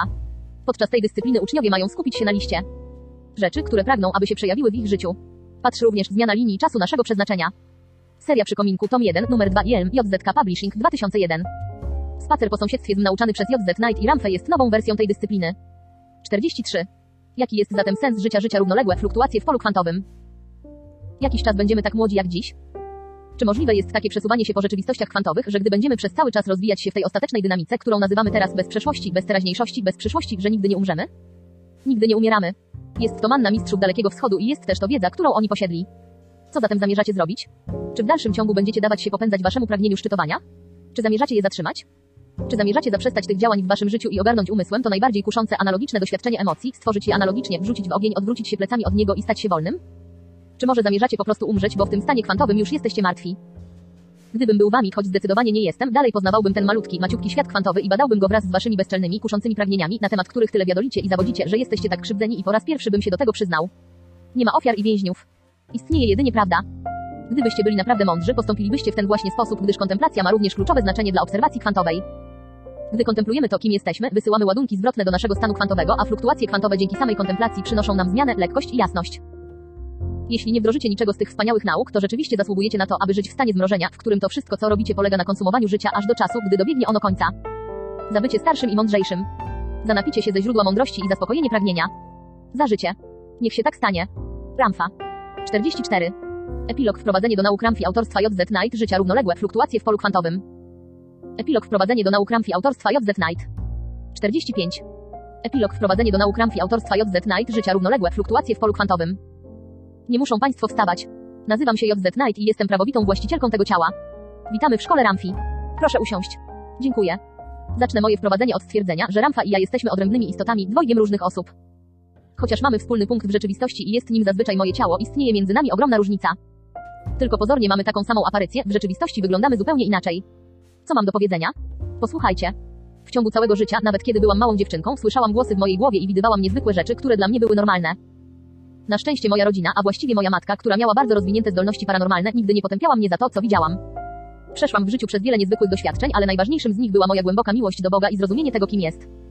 Kiedy zaczęłam chodzić do kościoła, starałam się zrozumieć Boga z punktu widzenia doktryny religijnej. Było to dla mnie bardzo trudne, ponieważ zaprzeczało wszystkiemu, co czułam i wiedziałam. Ramfa istniał w moim życiu odkąd się urodziłam, ale nie wiedziałam kim ani czym on był. Wiedziałam tylko, że istnieje wspaniała istota, która zawsze przy mnie stoi. Kiedy przechodziłam przez różne problemy i cierpienia okresu dojrzewania, Ramfa rozmawiał ze mną i doznałam dzięki niemu niezwykłych przeżyć. Mogłam go słyszeć tak jasno, jak słyszałabym was podczas rozmowy. Pomógł mi zrozumieć wiele rzeczy w moim życiu, a jego porady wybiegały poza to, co było uznane za normalne. Ramfa fizycznie pojawił się przede mną dopiero w roku 1977. Nastąpiło to w mojej kuchni pewnego niedzielnego popołudnia. Z moim ówczesnym mężem byliśmy wtedy zainteresowani pieszymi wędrówkami z plecakami i właśnie budowaliśmy piramidy służące do suszenia żywności. W pewnym momencie założyłam jedną z tych absurdalnych piramid na głowę i nagle po drugiej stronie kuchni pojawiła się cudowna, piękna i skrząca się zjawa, która mierzyła 7 stóp ok. 214 cm przyp. Redaktor. Trudno się spodziewać, żeby coś takiego wydarzyło się w waszej kuchni o 2,30 po południu. Nikt nigdy nie jest na to przygotowany. Właśnie w takich okolicznościach Ramfa ukazał mi się po raz pierwszy. Powiedziałam do niego i nie wiem, skąd mi to przyszło do głowy, jaki ty jesteś piękny. Kim jesteś? On ma uśmiech słońca i jest niezwykle przystojny. Odpowiedział mi, nazywam się Ramfa, ten, który osiągnął oświecenie i przyszedłem, aby pomóc ci wydostać się z szamba. Jako prosta kobieta, którą jestem, w pierwszym odruchu popatrzyłam na podłogę, ponieważ pomyślałam, że być może stało się coś złego, może ktoś podłożył bombę. Nie wiedziałam, o co chodzi. Od tamtego dnia Ramfa stał się stałym składnikiem mojego życia. W ciągu następnego roku wydarzyło się wiele interesujących rzeczy.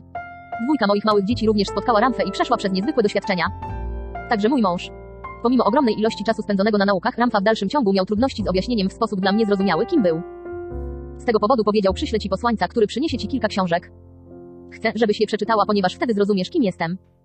Książki nosiły tytuł Życie i nauki mistrzów Dalekiego Wschodu, Devors i co? Publishers 1964. Przeczytałam je i zaczęło. 46. Epilog Wprowadzenie do nauk Ramfi autorstwa JZ Knight Życia równoległe fluktuacje w polu kwantowym. Do mnie docierać, że w pewnym sensie Ramfa był jedną z takich istot. Dopiero wtedy uwolniłam się od dręczących mnie wówczas myśli w rodzaju jesteś diabłem czy Bogiem? Zanim w końcu zrozumiałam, kim był Ramfa, spędzałam z całym jego pięknym, siedmiostopowym jestestwem długie godziny w moim saloniku. Wchodził, rozsiadał się wygodnie na mojej kanapie, a następnie rozmawiał ze mną i udzielał mi nauk. W tamtym okresie nie zdawałam sobie sprawy, że już znał wszystkie moje pytania i wiedział, jak na nie odpowiedzieć. Nie byłam tego świadoma. Od 1977 roku Ramfa, wykazując wielką cierpliwość, pozwolił mi zadawać nie tylko pytania, które kwestionowały jego autentyczność, ale także te, które umożliwiały mi zrozumienie mnie samej jako Boga. Kiedy wpadałam w pułapkę dogmatu i ignorancji, zatrzymywał mnie w ostatnim momencie i pomagał mi z niej wybrnąć, ucząc mnie i trenując. Zawsze mu powtarzałam, jesteś niesłychanie cierpliwy. To wspaniałe, że jesteś taki cierpliwy, na co on tylko się uśmiechał i odpowiadał, że ma 35 tysięcy lat i przynajmniej to osiągnął w tak długim czasie. Dopiero 10 lat temu zdałam sobie sprawę, że był taki cierpliwy, ponieważ od dawna wiedział, o co będę pytała. Jak wspaniały nauczyciel, którym jest, dał mi możliwość, abym sama stała się świadoma moich problemów wewnętrznych i następnie rozmawiał ze mną z wielkim taktem, bez wyniosłości, w sposób, który pozwolił mi dojść do moich własnych wniosków. CHANNLING 15 Ramfi od 1979 roku był i jest głębokim doświadczeniem, poczynając od ubioru. Ramfa mierzy 7 stóp i ubiera się w dwie szaty. Chociaż to zawsze te same szaty, one naprawdę są bardzo piękne i nigdy nie można się nimi znudzić. Zewnętrzna ma wspaniały szkarłatny kolor, a pod nią znajduje się druga, długa, biała jak śnieg sięgająca miejsca, gdzie, jak sobie wyobrażam, znajdują się jego stopy. Zapewniam Was, że przyjrzałam się materiałowi, z którego są zrobione. Tak naprawdę to nie jest tkanina, ale raczej rodzaj światła i chociaż wydaje się, że jest ono przeźroczyste, odnosi się wrażenie, że szaty Ramfi są realne. Jego skóra ma kolor cynamonu, nie mogę jej lepiej opisać, nie jest ani brązowa, ani biała, ani czerwona, wygląda raczej jak mieszanka tych wszystkich kolorów. Ramfa ma głębokie, czarne oczy, które kiedy patrzą na Was, widzą Wasze wnętrze i jesteście tego świadomi.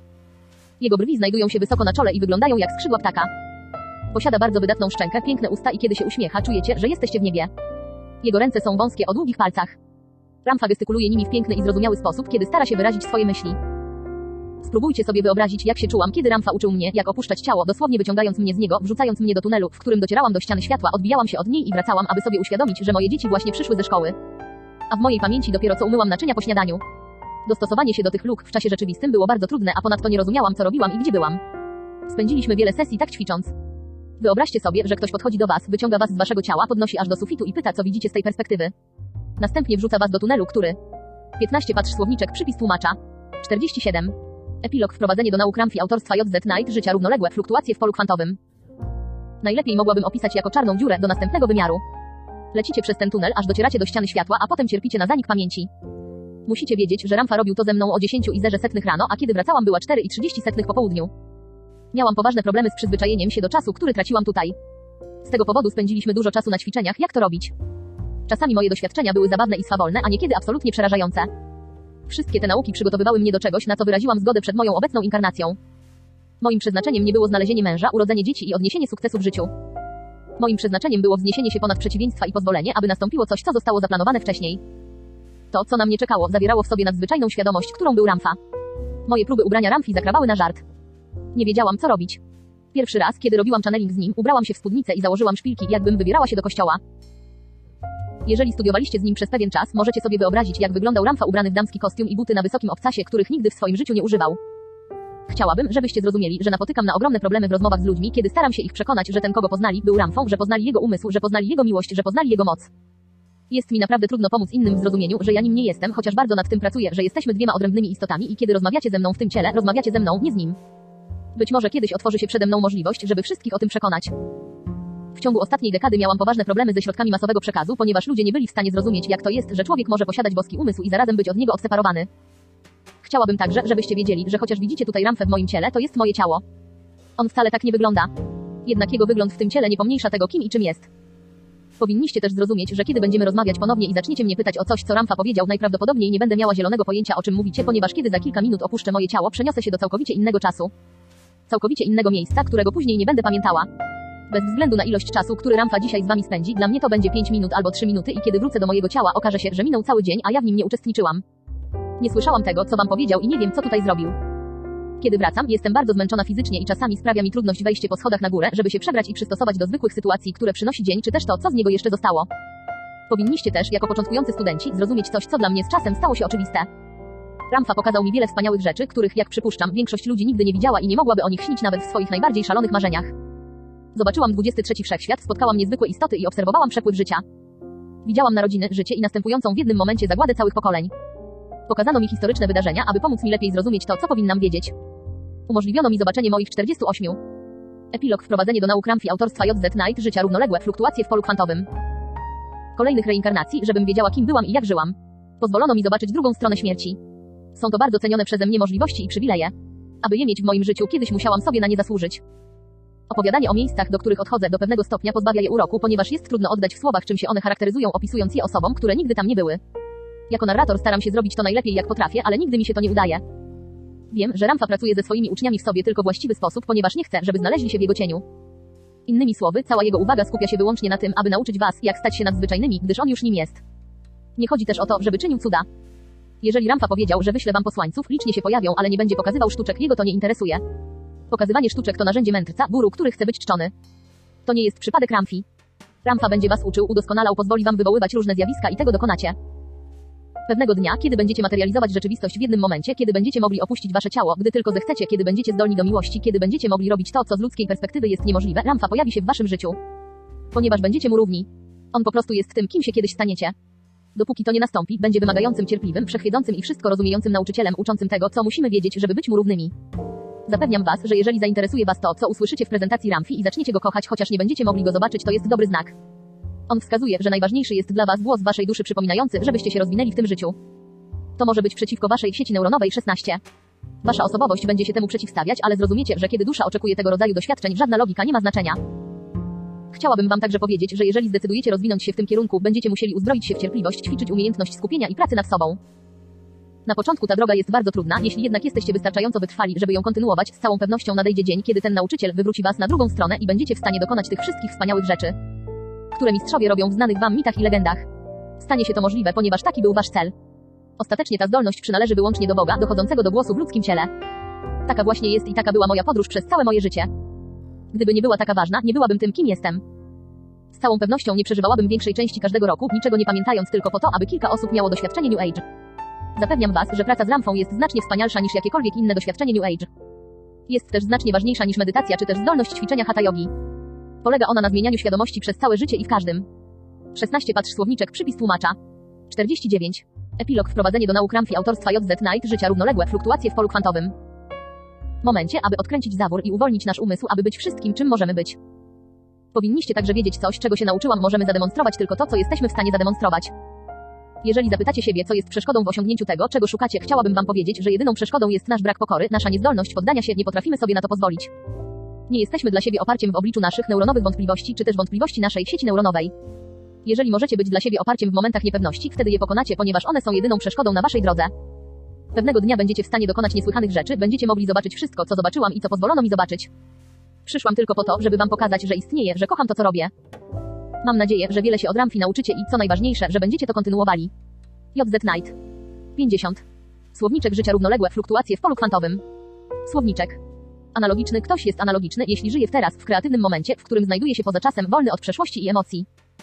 Analogiczny umysł, jeden umysł, pierwotna SW i ADOMOSC 17 i wtórna świadomość, obserwator i osobowość są całkowicie zsynchronizowane i funkcjonują jako jedna świadomość. W tym stanie czwarta, piąta, szósta i siódma pieczęć są otwarte.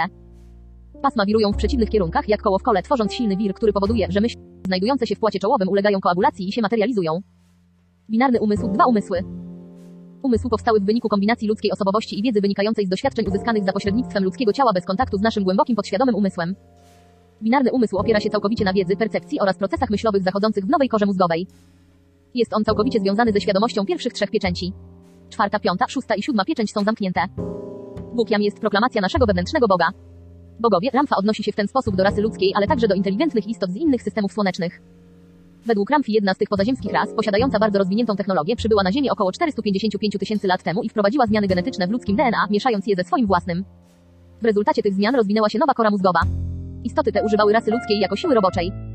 Dowody na to można znaleźć w tablicach i obiektach sumeryjskich. Bóg, nauki Ramfi są ekspozycją stwierdzenia, jesteś Bogiem. Ludzkość jest przedstawiona jako boskie w swej naturze istoty, zapomniani bogowie, którzy nie pamiętają swojego prawdziwego dziedzictwa i tożsamości. To stwierdzenie reprezentuje prowokacyjność przesłania Ramfi i stanowi wyzwanie dla naszych współczesnych czasów, dręczonych przesądami religijnymi, błędną interpretacją boskości i niewłaściwym zrozumieniem prawdziwej wiedzy i mądrości. Bóg kobieta, pełna realizacja Boga za pośrednictwem kobiecego ciała. Bóg mężczyzna, pełna realizacja Boga za pośrednictwem męskiego ciała. Channeling, dosłownie.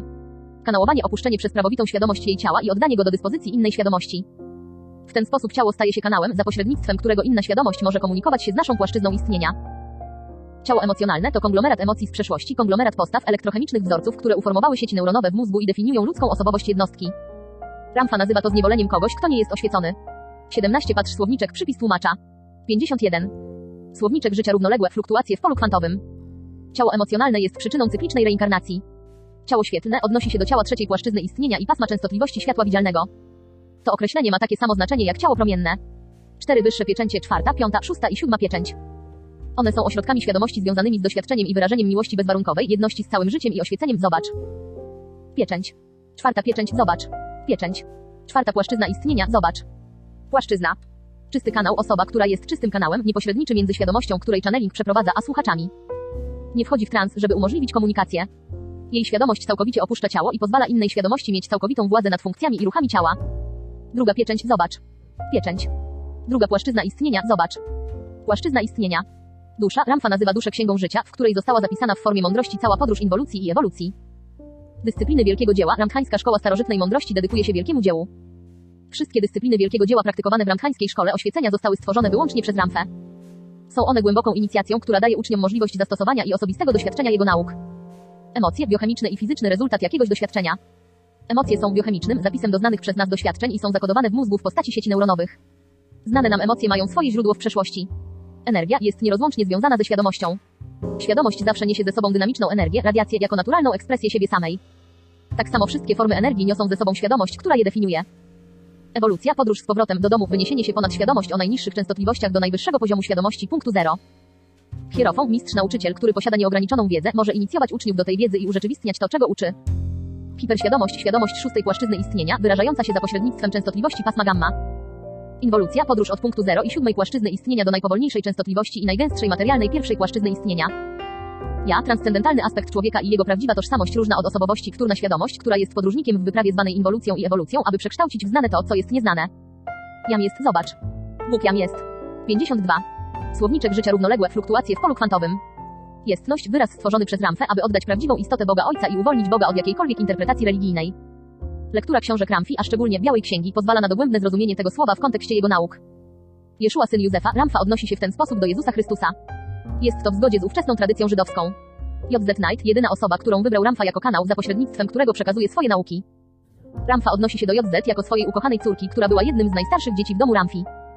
W tamtym życiu ona nazywała się Rameja Wymowa. Remaja. Kanał, zobacz. Czysty kanał. Księga życia, Ramfa odnosi się w ten sposób do duszy, gdzie w formie mądrości zapisana jest podróż inwolucji i ewolucji. Kundalini, siła życiowa, która w okresie dojrzewania opuszcza wyższe pieczęcie i schodzi do pierwszej znajdującej się u podstawy kręgosłupa. Jest to ogromny rezerwuar energii, często wyobrażany jako wąż zwinięty u podstawy kręgosłupa. Ta energia jest inna od energii znajdującej się w pierwszych trzech pieczęciach, odpowiedzialnych za zachowania seksualne, ból, cierpienie, kontrolowanie innych czy bycie prześladowanym. Popularnie nazywa się ją śpiącym wężem albo śpiącym smokiem. Podróż energii kundalini z powrotem do siódmej pieczęci, korony na głowie, nazywa się podróżą do oświecenia. Początek tej podróży jest wyrażony symbolicznie jako przebudzenie się węża, jego rozdwojenie i taniec wokół kręgosłupa, co jonizuje płyn w kręgosłupie, zmieniając jego strukturę molekularną. To powoduje otwarcie się śródmózgowia, które jest drzwiami do podświadomego umysłu. Lista, dyscyplina nauczana przez Ramfę. Uczniowie tworzą wykaz tego, czego pragną doświadczyć albo wiedzieć. Następnie skupiają się na tym analogicznie. Celem tej listy jest zaprojektowanie i rozwinięcie nowej sieci neuronowej. Jest to rodzaj narzędzia, które pozwala danej osobie wprowadzić w jej rzeczywistości istotne i długotrwałe zmiany.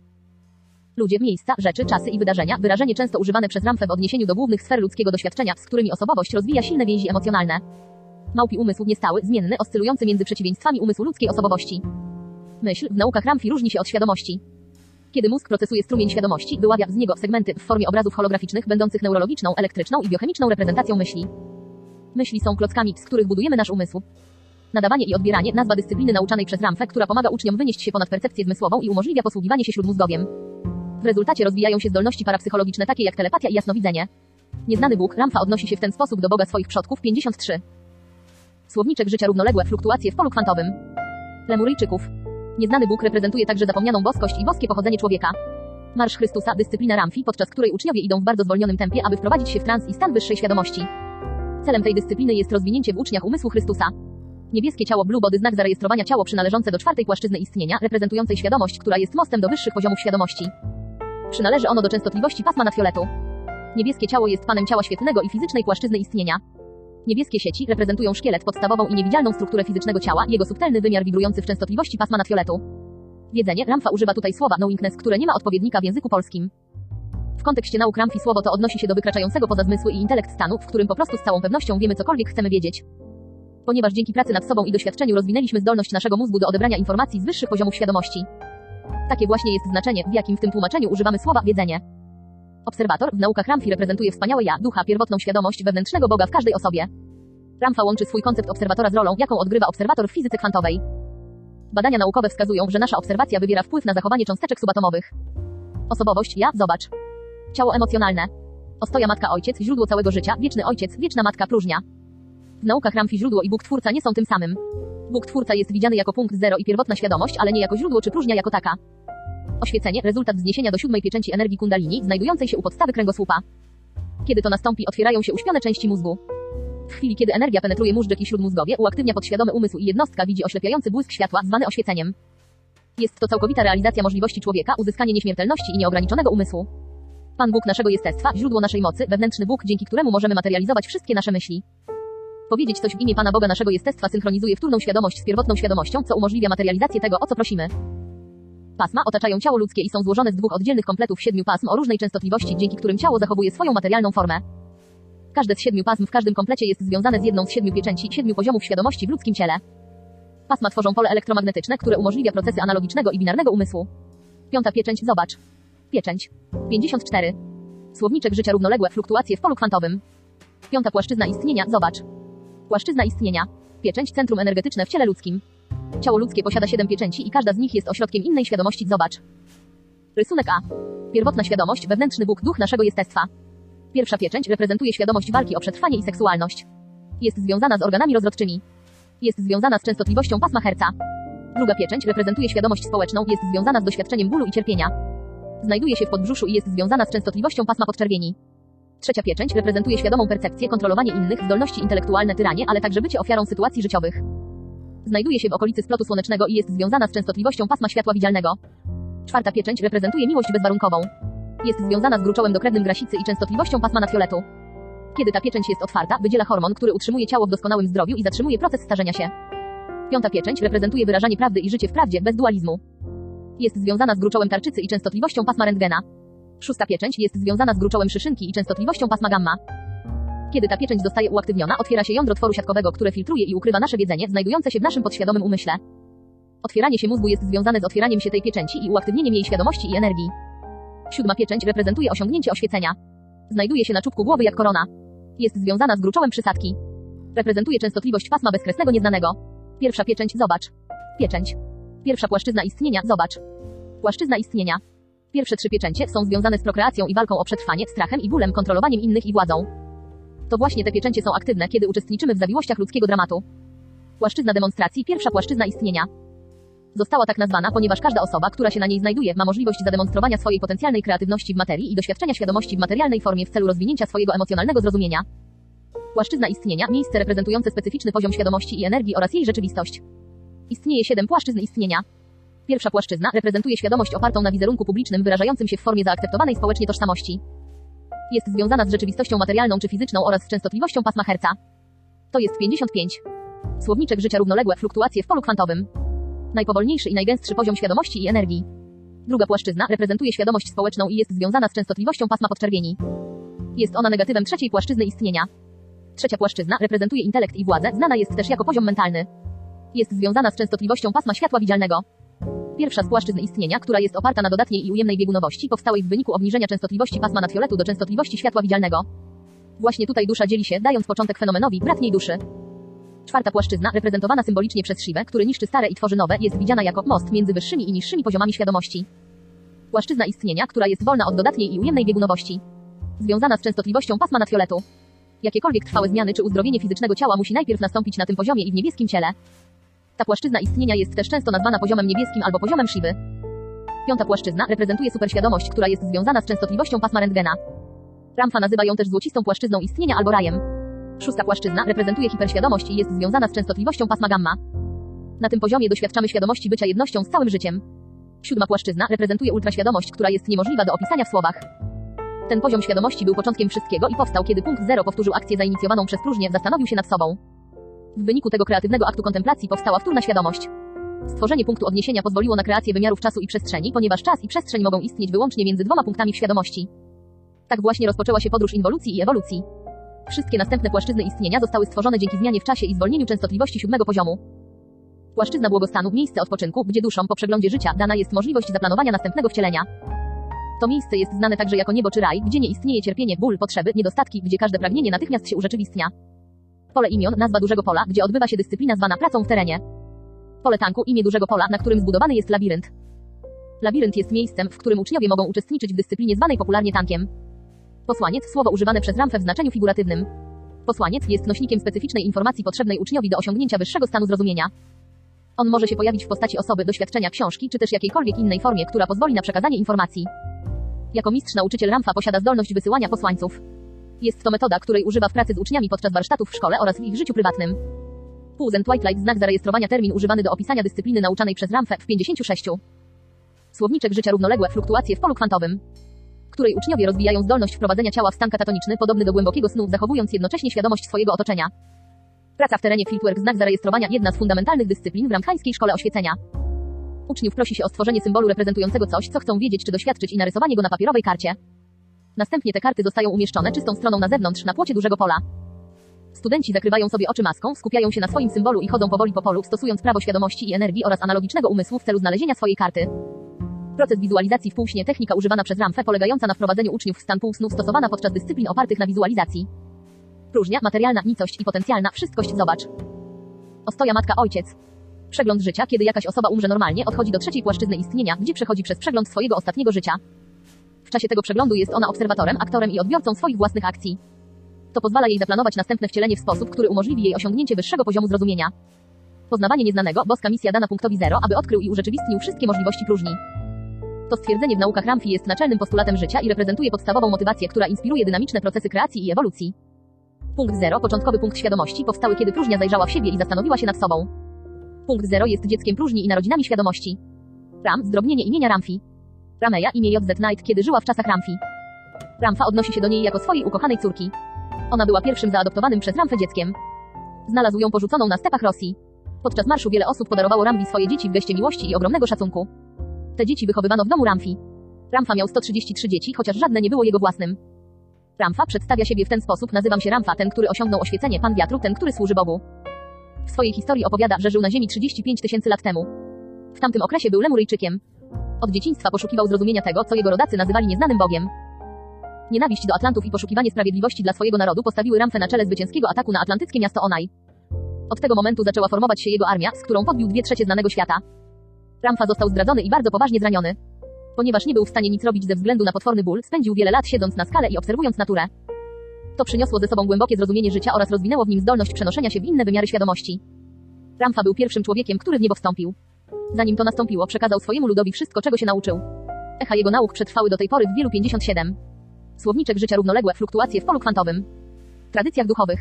Sieć neuronowa, każda nasza emocja czy postawa ma swoją fizyczną reprezentację w mózgu w postaci neuronów. Te neurony łączą się ze sobą, tworząc bardzo złożone sieci komunikacji. Siedem pieczęci, centra energetyczne, które reprezentują siedem poziomów świadomości w ludzkim ciele. W przeciętnym człowieku jedynie pierwsze trzy pieczęcie, związane z seksualnością, cierpieniem i władzą, są aktywne. Kiedy czwarta, piąta, szósta i siódma pieczęć się otwierają, uaktywnia się wyższy poziom świadomości. Ciało ludzkie zachowuje swoją formę dzięki otaczającym je pasmom, które są związane z siedmioma centrami energetycznymi. Siła życia, Bóg, Ojciec, Matka, Duch, oddech życia, dzięki któremu możemy tworzyć iluzje, wyobrażenia i marzenia. Siódma pieczęć, zobacz. Pieczęć. Siódma płaszczyzna istnienia, zobacz. Płaszczyzna. Skandaliczny, w potocznym języku polskim słowo to odnosi się do osoby czy aktu, który występuje przeciwko ustalonym normom społecznym czy religijnym. Ramfa używa to słowo w kontekście, który całkowicie zmienia jego znaczenie. W naukach Ramfi ktoś jest skandaliczny, jeżeli jest nieprzeciętny, unikatowy, niepowtarzalny, nieograniczony w swoich poczynaniach, niesłychanie odważny, śmiały i żyje na zewnątrz świadomości społecznej. Strumień świadomości w naukach Ramfi to sformułowanie odnosi się do kontinuum umysłu Boga. Superświadomość, świadomość piątej płaszczyzny istnienia i pasma częstotliwości rentgena. Shiva reprezentuje władcę niebieskiej czwartej płaszczyzny istnienia. On także reprezentuje niebieskie ciało znak zarejestrowania. W naukach Ramfi Shiva nie posiada płci, jest obojnaki, co odróżnia go od tradycji hinduskiej przedstawiającej go jako żonatego mężczyznę. Fakt, że Shiva nie posiada płci, symbolizuje energię czwartego poziomu, która nie uległa jeszcze podziałowi na biegunowość ujemną i dodatnią. Shiva reprezentuje stan umysłu przynależący do czwartej płaszczyzny istnienia, wyrażający się za pośrednictwem pasma nadfioletu i symbolizuje otwieranie się czwartej pieczęci. Skóra tygrysa, na której siedzi harpun, słońce i księżyc znajdujące się przy jego głowie, reprezentują wyniesienie się ponad pierwsze trzy pieczęcie. Energia kundalini jest przedstawiona w formie kolumny ognia wznoszącej się od podstawy kręgosłupa do głowy. Inna charakterystyka wizerunku Shiwy to długie czarne włosy i kilka naszyjników pereł, które symbolizują bogactwo doświadczeń przekształconych w mądrość. Łuk i strzały są środkami, za pośrednictwem których Shiva wysyła swoją potężną wolę, niszcząc niedoskonałość i tworząc nowe. Szósta pieczęć, zobacz. Pieczęć. Szósta płaszczyzna istnienia, zobacz. Płaszczyzna istnienia. SNTCNT znak zarejestrowania w skrót od świadomość i energia consciousness i energy znak zarejestrowania podstawowej 58. Słowniczek życia równoległe fluktuacje w polu kwantowym. Dyscypliny w ramchańskiej szkole oświecenia, której celem jest podniesienie świadomości i rozwinięcie mocy materializacji. Ta dyscyplina umożliwia uczniom wejście w stan analogicznego umysłu, otwarcia wyższych pieczęci i materializowania rzeczywistości z próżni. Początkujący uczniowie poznają podstawowe koncepty nauk Ramfi i jego dyscypliny podczas warsztatu SNT dla początkujących. Nauki zawierające podstawowe nauki Ramfi i informacje o dyscyplinach znajdują się w książce Ramfa A Beginner's Guide to Creating Reality 3 pręty ed. Jelm JZK Publishing, dział JZK Inc. 2004. SIE równa się R znak zarejestrowania, świadomość i energia równają się naturze rzeczywistości. Świadomość, dziecko narodzone w momencie, kiedy próżnia zastanowiła się nad sobą. To jest esencja całości bytu i materiał, z którego wszystko jest zrobione. Wszystko, co istnieje, powstało oryginalnie w świadomości, urzeczywistniło się materialnie dzięki swojej własnej energii. Strumień świadomości odnosi się do kontinuum umysłu Boga. Świadomość i energia są nierozłącznie powiązane i stanowią dynamiczną siłę twórczą. Wszystko, co istnieje, ma swój początek w świadomości i uzyskało swoją fizyczną formę za pośrednictwem modulacji energii w materię. Świadomość społeczna, świadomość drugiej płaszczyzny istnienia i pasma częstotliwości podczerwieni. Ona jest także związana z tożsamością społeczną ludzkiej osobowości i umysłem pierwszych trzech pieczęci. Ten poziom świadomości reprezentuje zbiorową świadomość społeczeństwa. Jest to konglomerat myśli, założeń, sądów, uprzedzeń, praw, moralności, wartości, postaw, ideałów, emocji i braterstwa ludzkiej rasy. Świadomość zwierciadło, kiedy punkt 0 powtórzył akt kontemplacji zapoczątkowany przez próżnię, stworzył swoje zwierciadlane odbicie, punkt odniesienia. Ten punkt w świadomości został nazwany wtórną świadomością, zobacz, ja, albo świadomością zwierciadłem. Jej istnienie umożliwiło eksplorację próżni. Światło, w kontekście nauk Ramfi słowo to jest używane w związku z trzecią płaszczyzną istnienia. Tahumo, dyscyplina nauczana przez Ramfę, która rozwija w uczniu zdolność wyniesienia się ponad istniejące w środowisku warunki, jak zimno czy gorąco i reakcji, jaką wywołują w naszym ciele i naszej ludzkiej osobowości. Taniec niebieskiego ciała, dyscyplina nauczana przez Ramfę, której celem jest wzniesienie się do świadomości czwartej płaszczyzny istnienia. Ona rozwija w uczniach zdolność uaktywnienia czy otwarcia czwartej pieczęci i stania się niebieskim ciałem. Trzecia pieczęć, zobacz. Pieczęć. Trzecia płaszczyzna istnienia, zobacz. Płaszczyzna istnienia. Ultraświadomość, świadomość siódmej płaszczyzny istnienia i pasma bezkresnego nieznanego, świadomość mistrza, który w niebo wstąpił. Umysł, w wyniku przepływu świadomości i energii przez mózg powstają myśli i holograficzne obrazy, które zostają zarejestrowane w postaci neurosynaptycznych wzorców zwanych pamięcią. Głębia i sposób, w jaki dana osoba myśli, tworzą jej umysł. Strumień świadomości i energii jest źródłem mocy i utrzymuje mózg przy życiu. 59. Słowniczek życia równoległe fluktuacje w polu kwantowym. Umysł Boga jest złożony z umysłu i mądrości każdej formy życia, która żyła, żyje albo będzie żyła na jakiejkolwiek planecie czy gwieździe w jakimkolwiek regionie przestrzeni. Umysł ciała, świadomość rozwinięta w oparciu o doświadczenia za pośrednictwem ludzkiego ciała w fizycznej rzeczywistości. Umysł podświadomy, mamy do niego dostęp za pośrednictwem móżdżku. Ta część mózgu ma swoje własne połączenia z płatem czołowym i całym ciałem posiada dostęp do umysłu Boga i odwiecznej mądrości. Uzdrawianie za pośrednictwem niebieskiego ciała, dyscyplina nauczana przez Ramfę, której celem jest wzniesienie się do świadomości czwartego poziomu i niebieskiego ciała w celu uzdrowienia fizycznego ciała i wprowadzenia w nim zmian. Wewnętrzny Bóg to jest obserwator, wspaniałe ja, pierwotna świadomość, duch Bóg wewnątrz człowieka. Wielkie dzieło, praktyczne zastosowanie wiedzy uzyskanej w szkole starożytnej mądrości. Opiera się ona na dyscyplinach, których celem jest doprowadzenie jednostki do oświecenia i przekształcenia jej w nieśmiertelną boską istotę. Wtórna świadomość, świadomość, która narodziła się, kiedy punkt zero zastanowił się nad sobą i stworzył zwierciadlane odbicie siebie samego. Ta świadomość stała się punktem odniesienia, co umożliwiło eksplorację próżni. Zobacz.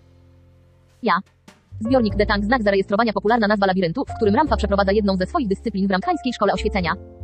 Zadanie polega na znalezieniu z zakrytymi oczami wejścia do labiryntu, następnie skupieniu się na próżni i bez macania ścian, używania oczu czy innych organów zmysłów, znalezieniu drzwi z pokoju do pokoju. Celem tej dyscypliny jest dotarcie z zakrytymi oczami do centrum labiryntu, pokoju, który symbolizuje i reprezentuje próżnię. Złociste ciało, ciało przynależące do piątej płaszczyzny istnienia, funkcjonujące w częstotliwości rentgenowskiej. Żółty mózg, określenie używane przez Ramfę w odniesieniu do nowej kory mózgowej, która jest ośrodkiem analitycznego i emocjonalnego myślenia. Na rysunkach, których używał Ramfa w początkowych naukach o funkcji mózgu i zachodzących w nim procesach, mózg był pokolorowany na żółto i stąd wzięła się jego nazwa. Wszystkie części mózgu były pokolorowane jaskrawymi i żywymi kolorami, aby ułatwić studiowanie i zrozumienie. Te początkowe rysunki przekształciły się w standardową pomoc naukową używaną we wszystkich następnych lekcjach o mózgu. 60. Rysunki życia równoległe, fluktuacje w polu kwantowym. Rysunek A7 pieczęci, rysunki. 7 poziomów świadomości w ludzkim ciele. 61.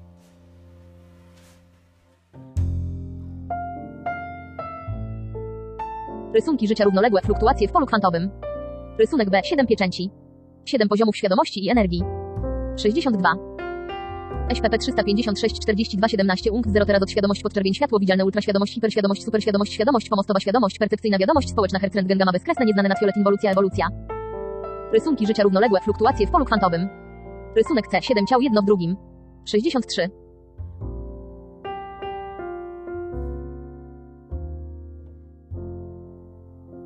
Rysunki życia równoległe fluktuacje w polu kwantowym. Rysunek D mózg boski architekt. Ramfa przedstawił ów kolorowy, schematyczny rysunek mózgu wiele lat temu, aby ułatwić naukę i zrozumienie. Rysunek ten z czasem stał się standardową pomocą naukową podczas wszystkich lekcji o mózgu i zachodzących w nim procesach. Od samego początku kora nowa mózgu była oznaczona na żółto i stąd też przylgnęła do niej nazwa żółty mózg, której Ramfa używa do tej pory. 64. Rysunki życia równoległe, fluktuacje w polu kwantowym. Rysunek E umysł binarny, życie w zgodzie z wizerunkiem społecznym. 65.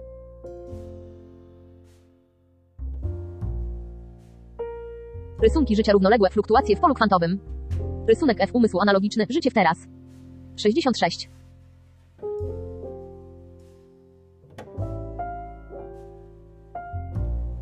Rysunki życia równoległe, fluktuacje w polu kwantowym. Rysunek G wpływ obserwatora na komórkę nerwową. 67.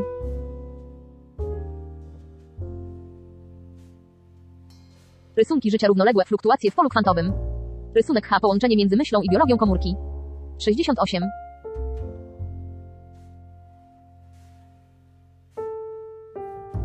Rysunki życia równoległe, fluktuacje w polu kwantowym. Rysunek I przypominająca pajęczynę struktura szkieletowa komórek. 69.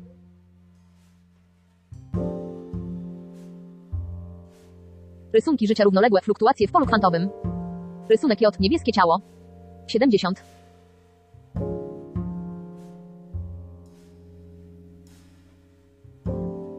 Dodatek życia równoległe fluktuacje w polu kwantowym. Tabela zestawienie poziomów świadomości, energii, kolorów pasm, rodzaju ciał i postaci składowych dodatek.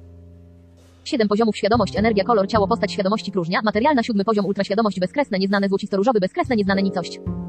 Która potencjalnie zawiera w sobie wszystko, szósty poziom hiperświadomość, gamma, bladoróżowy, różowe pole kwarków, piąty poziom superświadomość, rentgen złoty, złociste pole protonów, czwarty poziom świadomość pomostowa, nadfiolet, ultrafiolet, niebieskie jądro trzeci. Poziom świadomość percepcyjna, światło widzialne, żółty, świetlne pozytony, antymateria, drugi poziom świadomość społeczna, podczerwień, czerwony, podczerwone elektrony, materia, pierwszy poziom podświadomość, herc, rdzawy, fizyczny atom.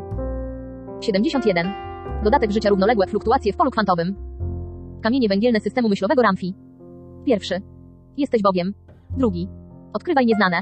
Trzeci. Świadomość i energia tworzą naturę rzeczywistości. Czwarty. Podbij siebie samego. Dostaję to, o co proszę. Świadomość i energia tworzą naturę rzeczywistości. Świadomość, energia i mózg tworzą umysł. Energia jest świadomością w ruchu. Aby skoagulować potrzebny jest czas i umysł. Wszystko scala umysł. 72.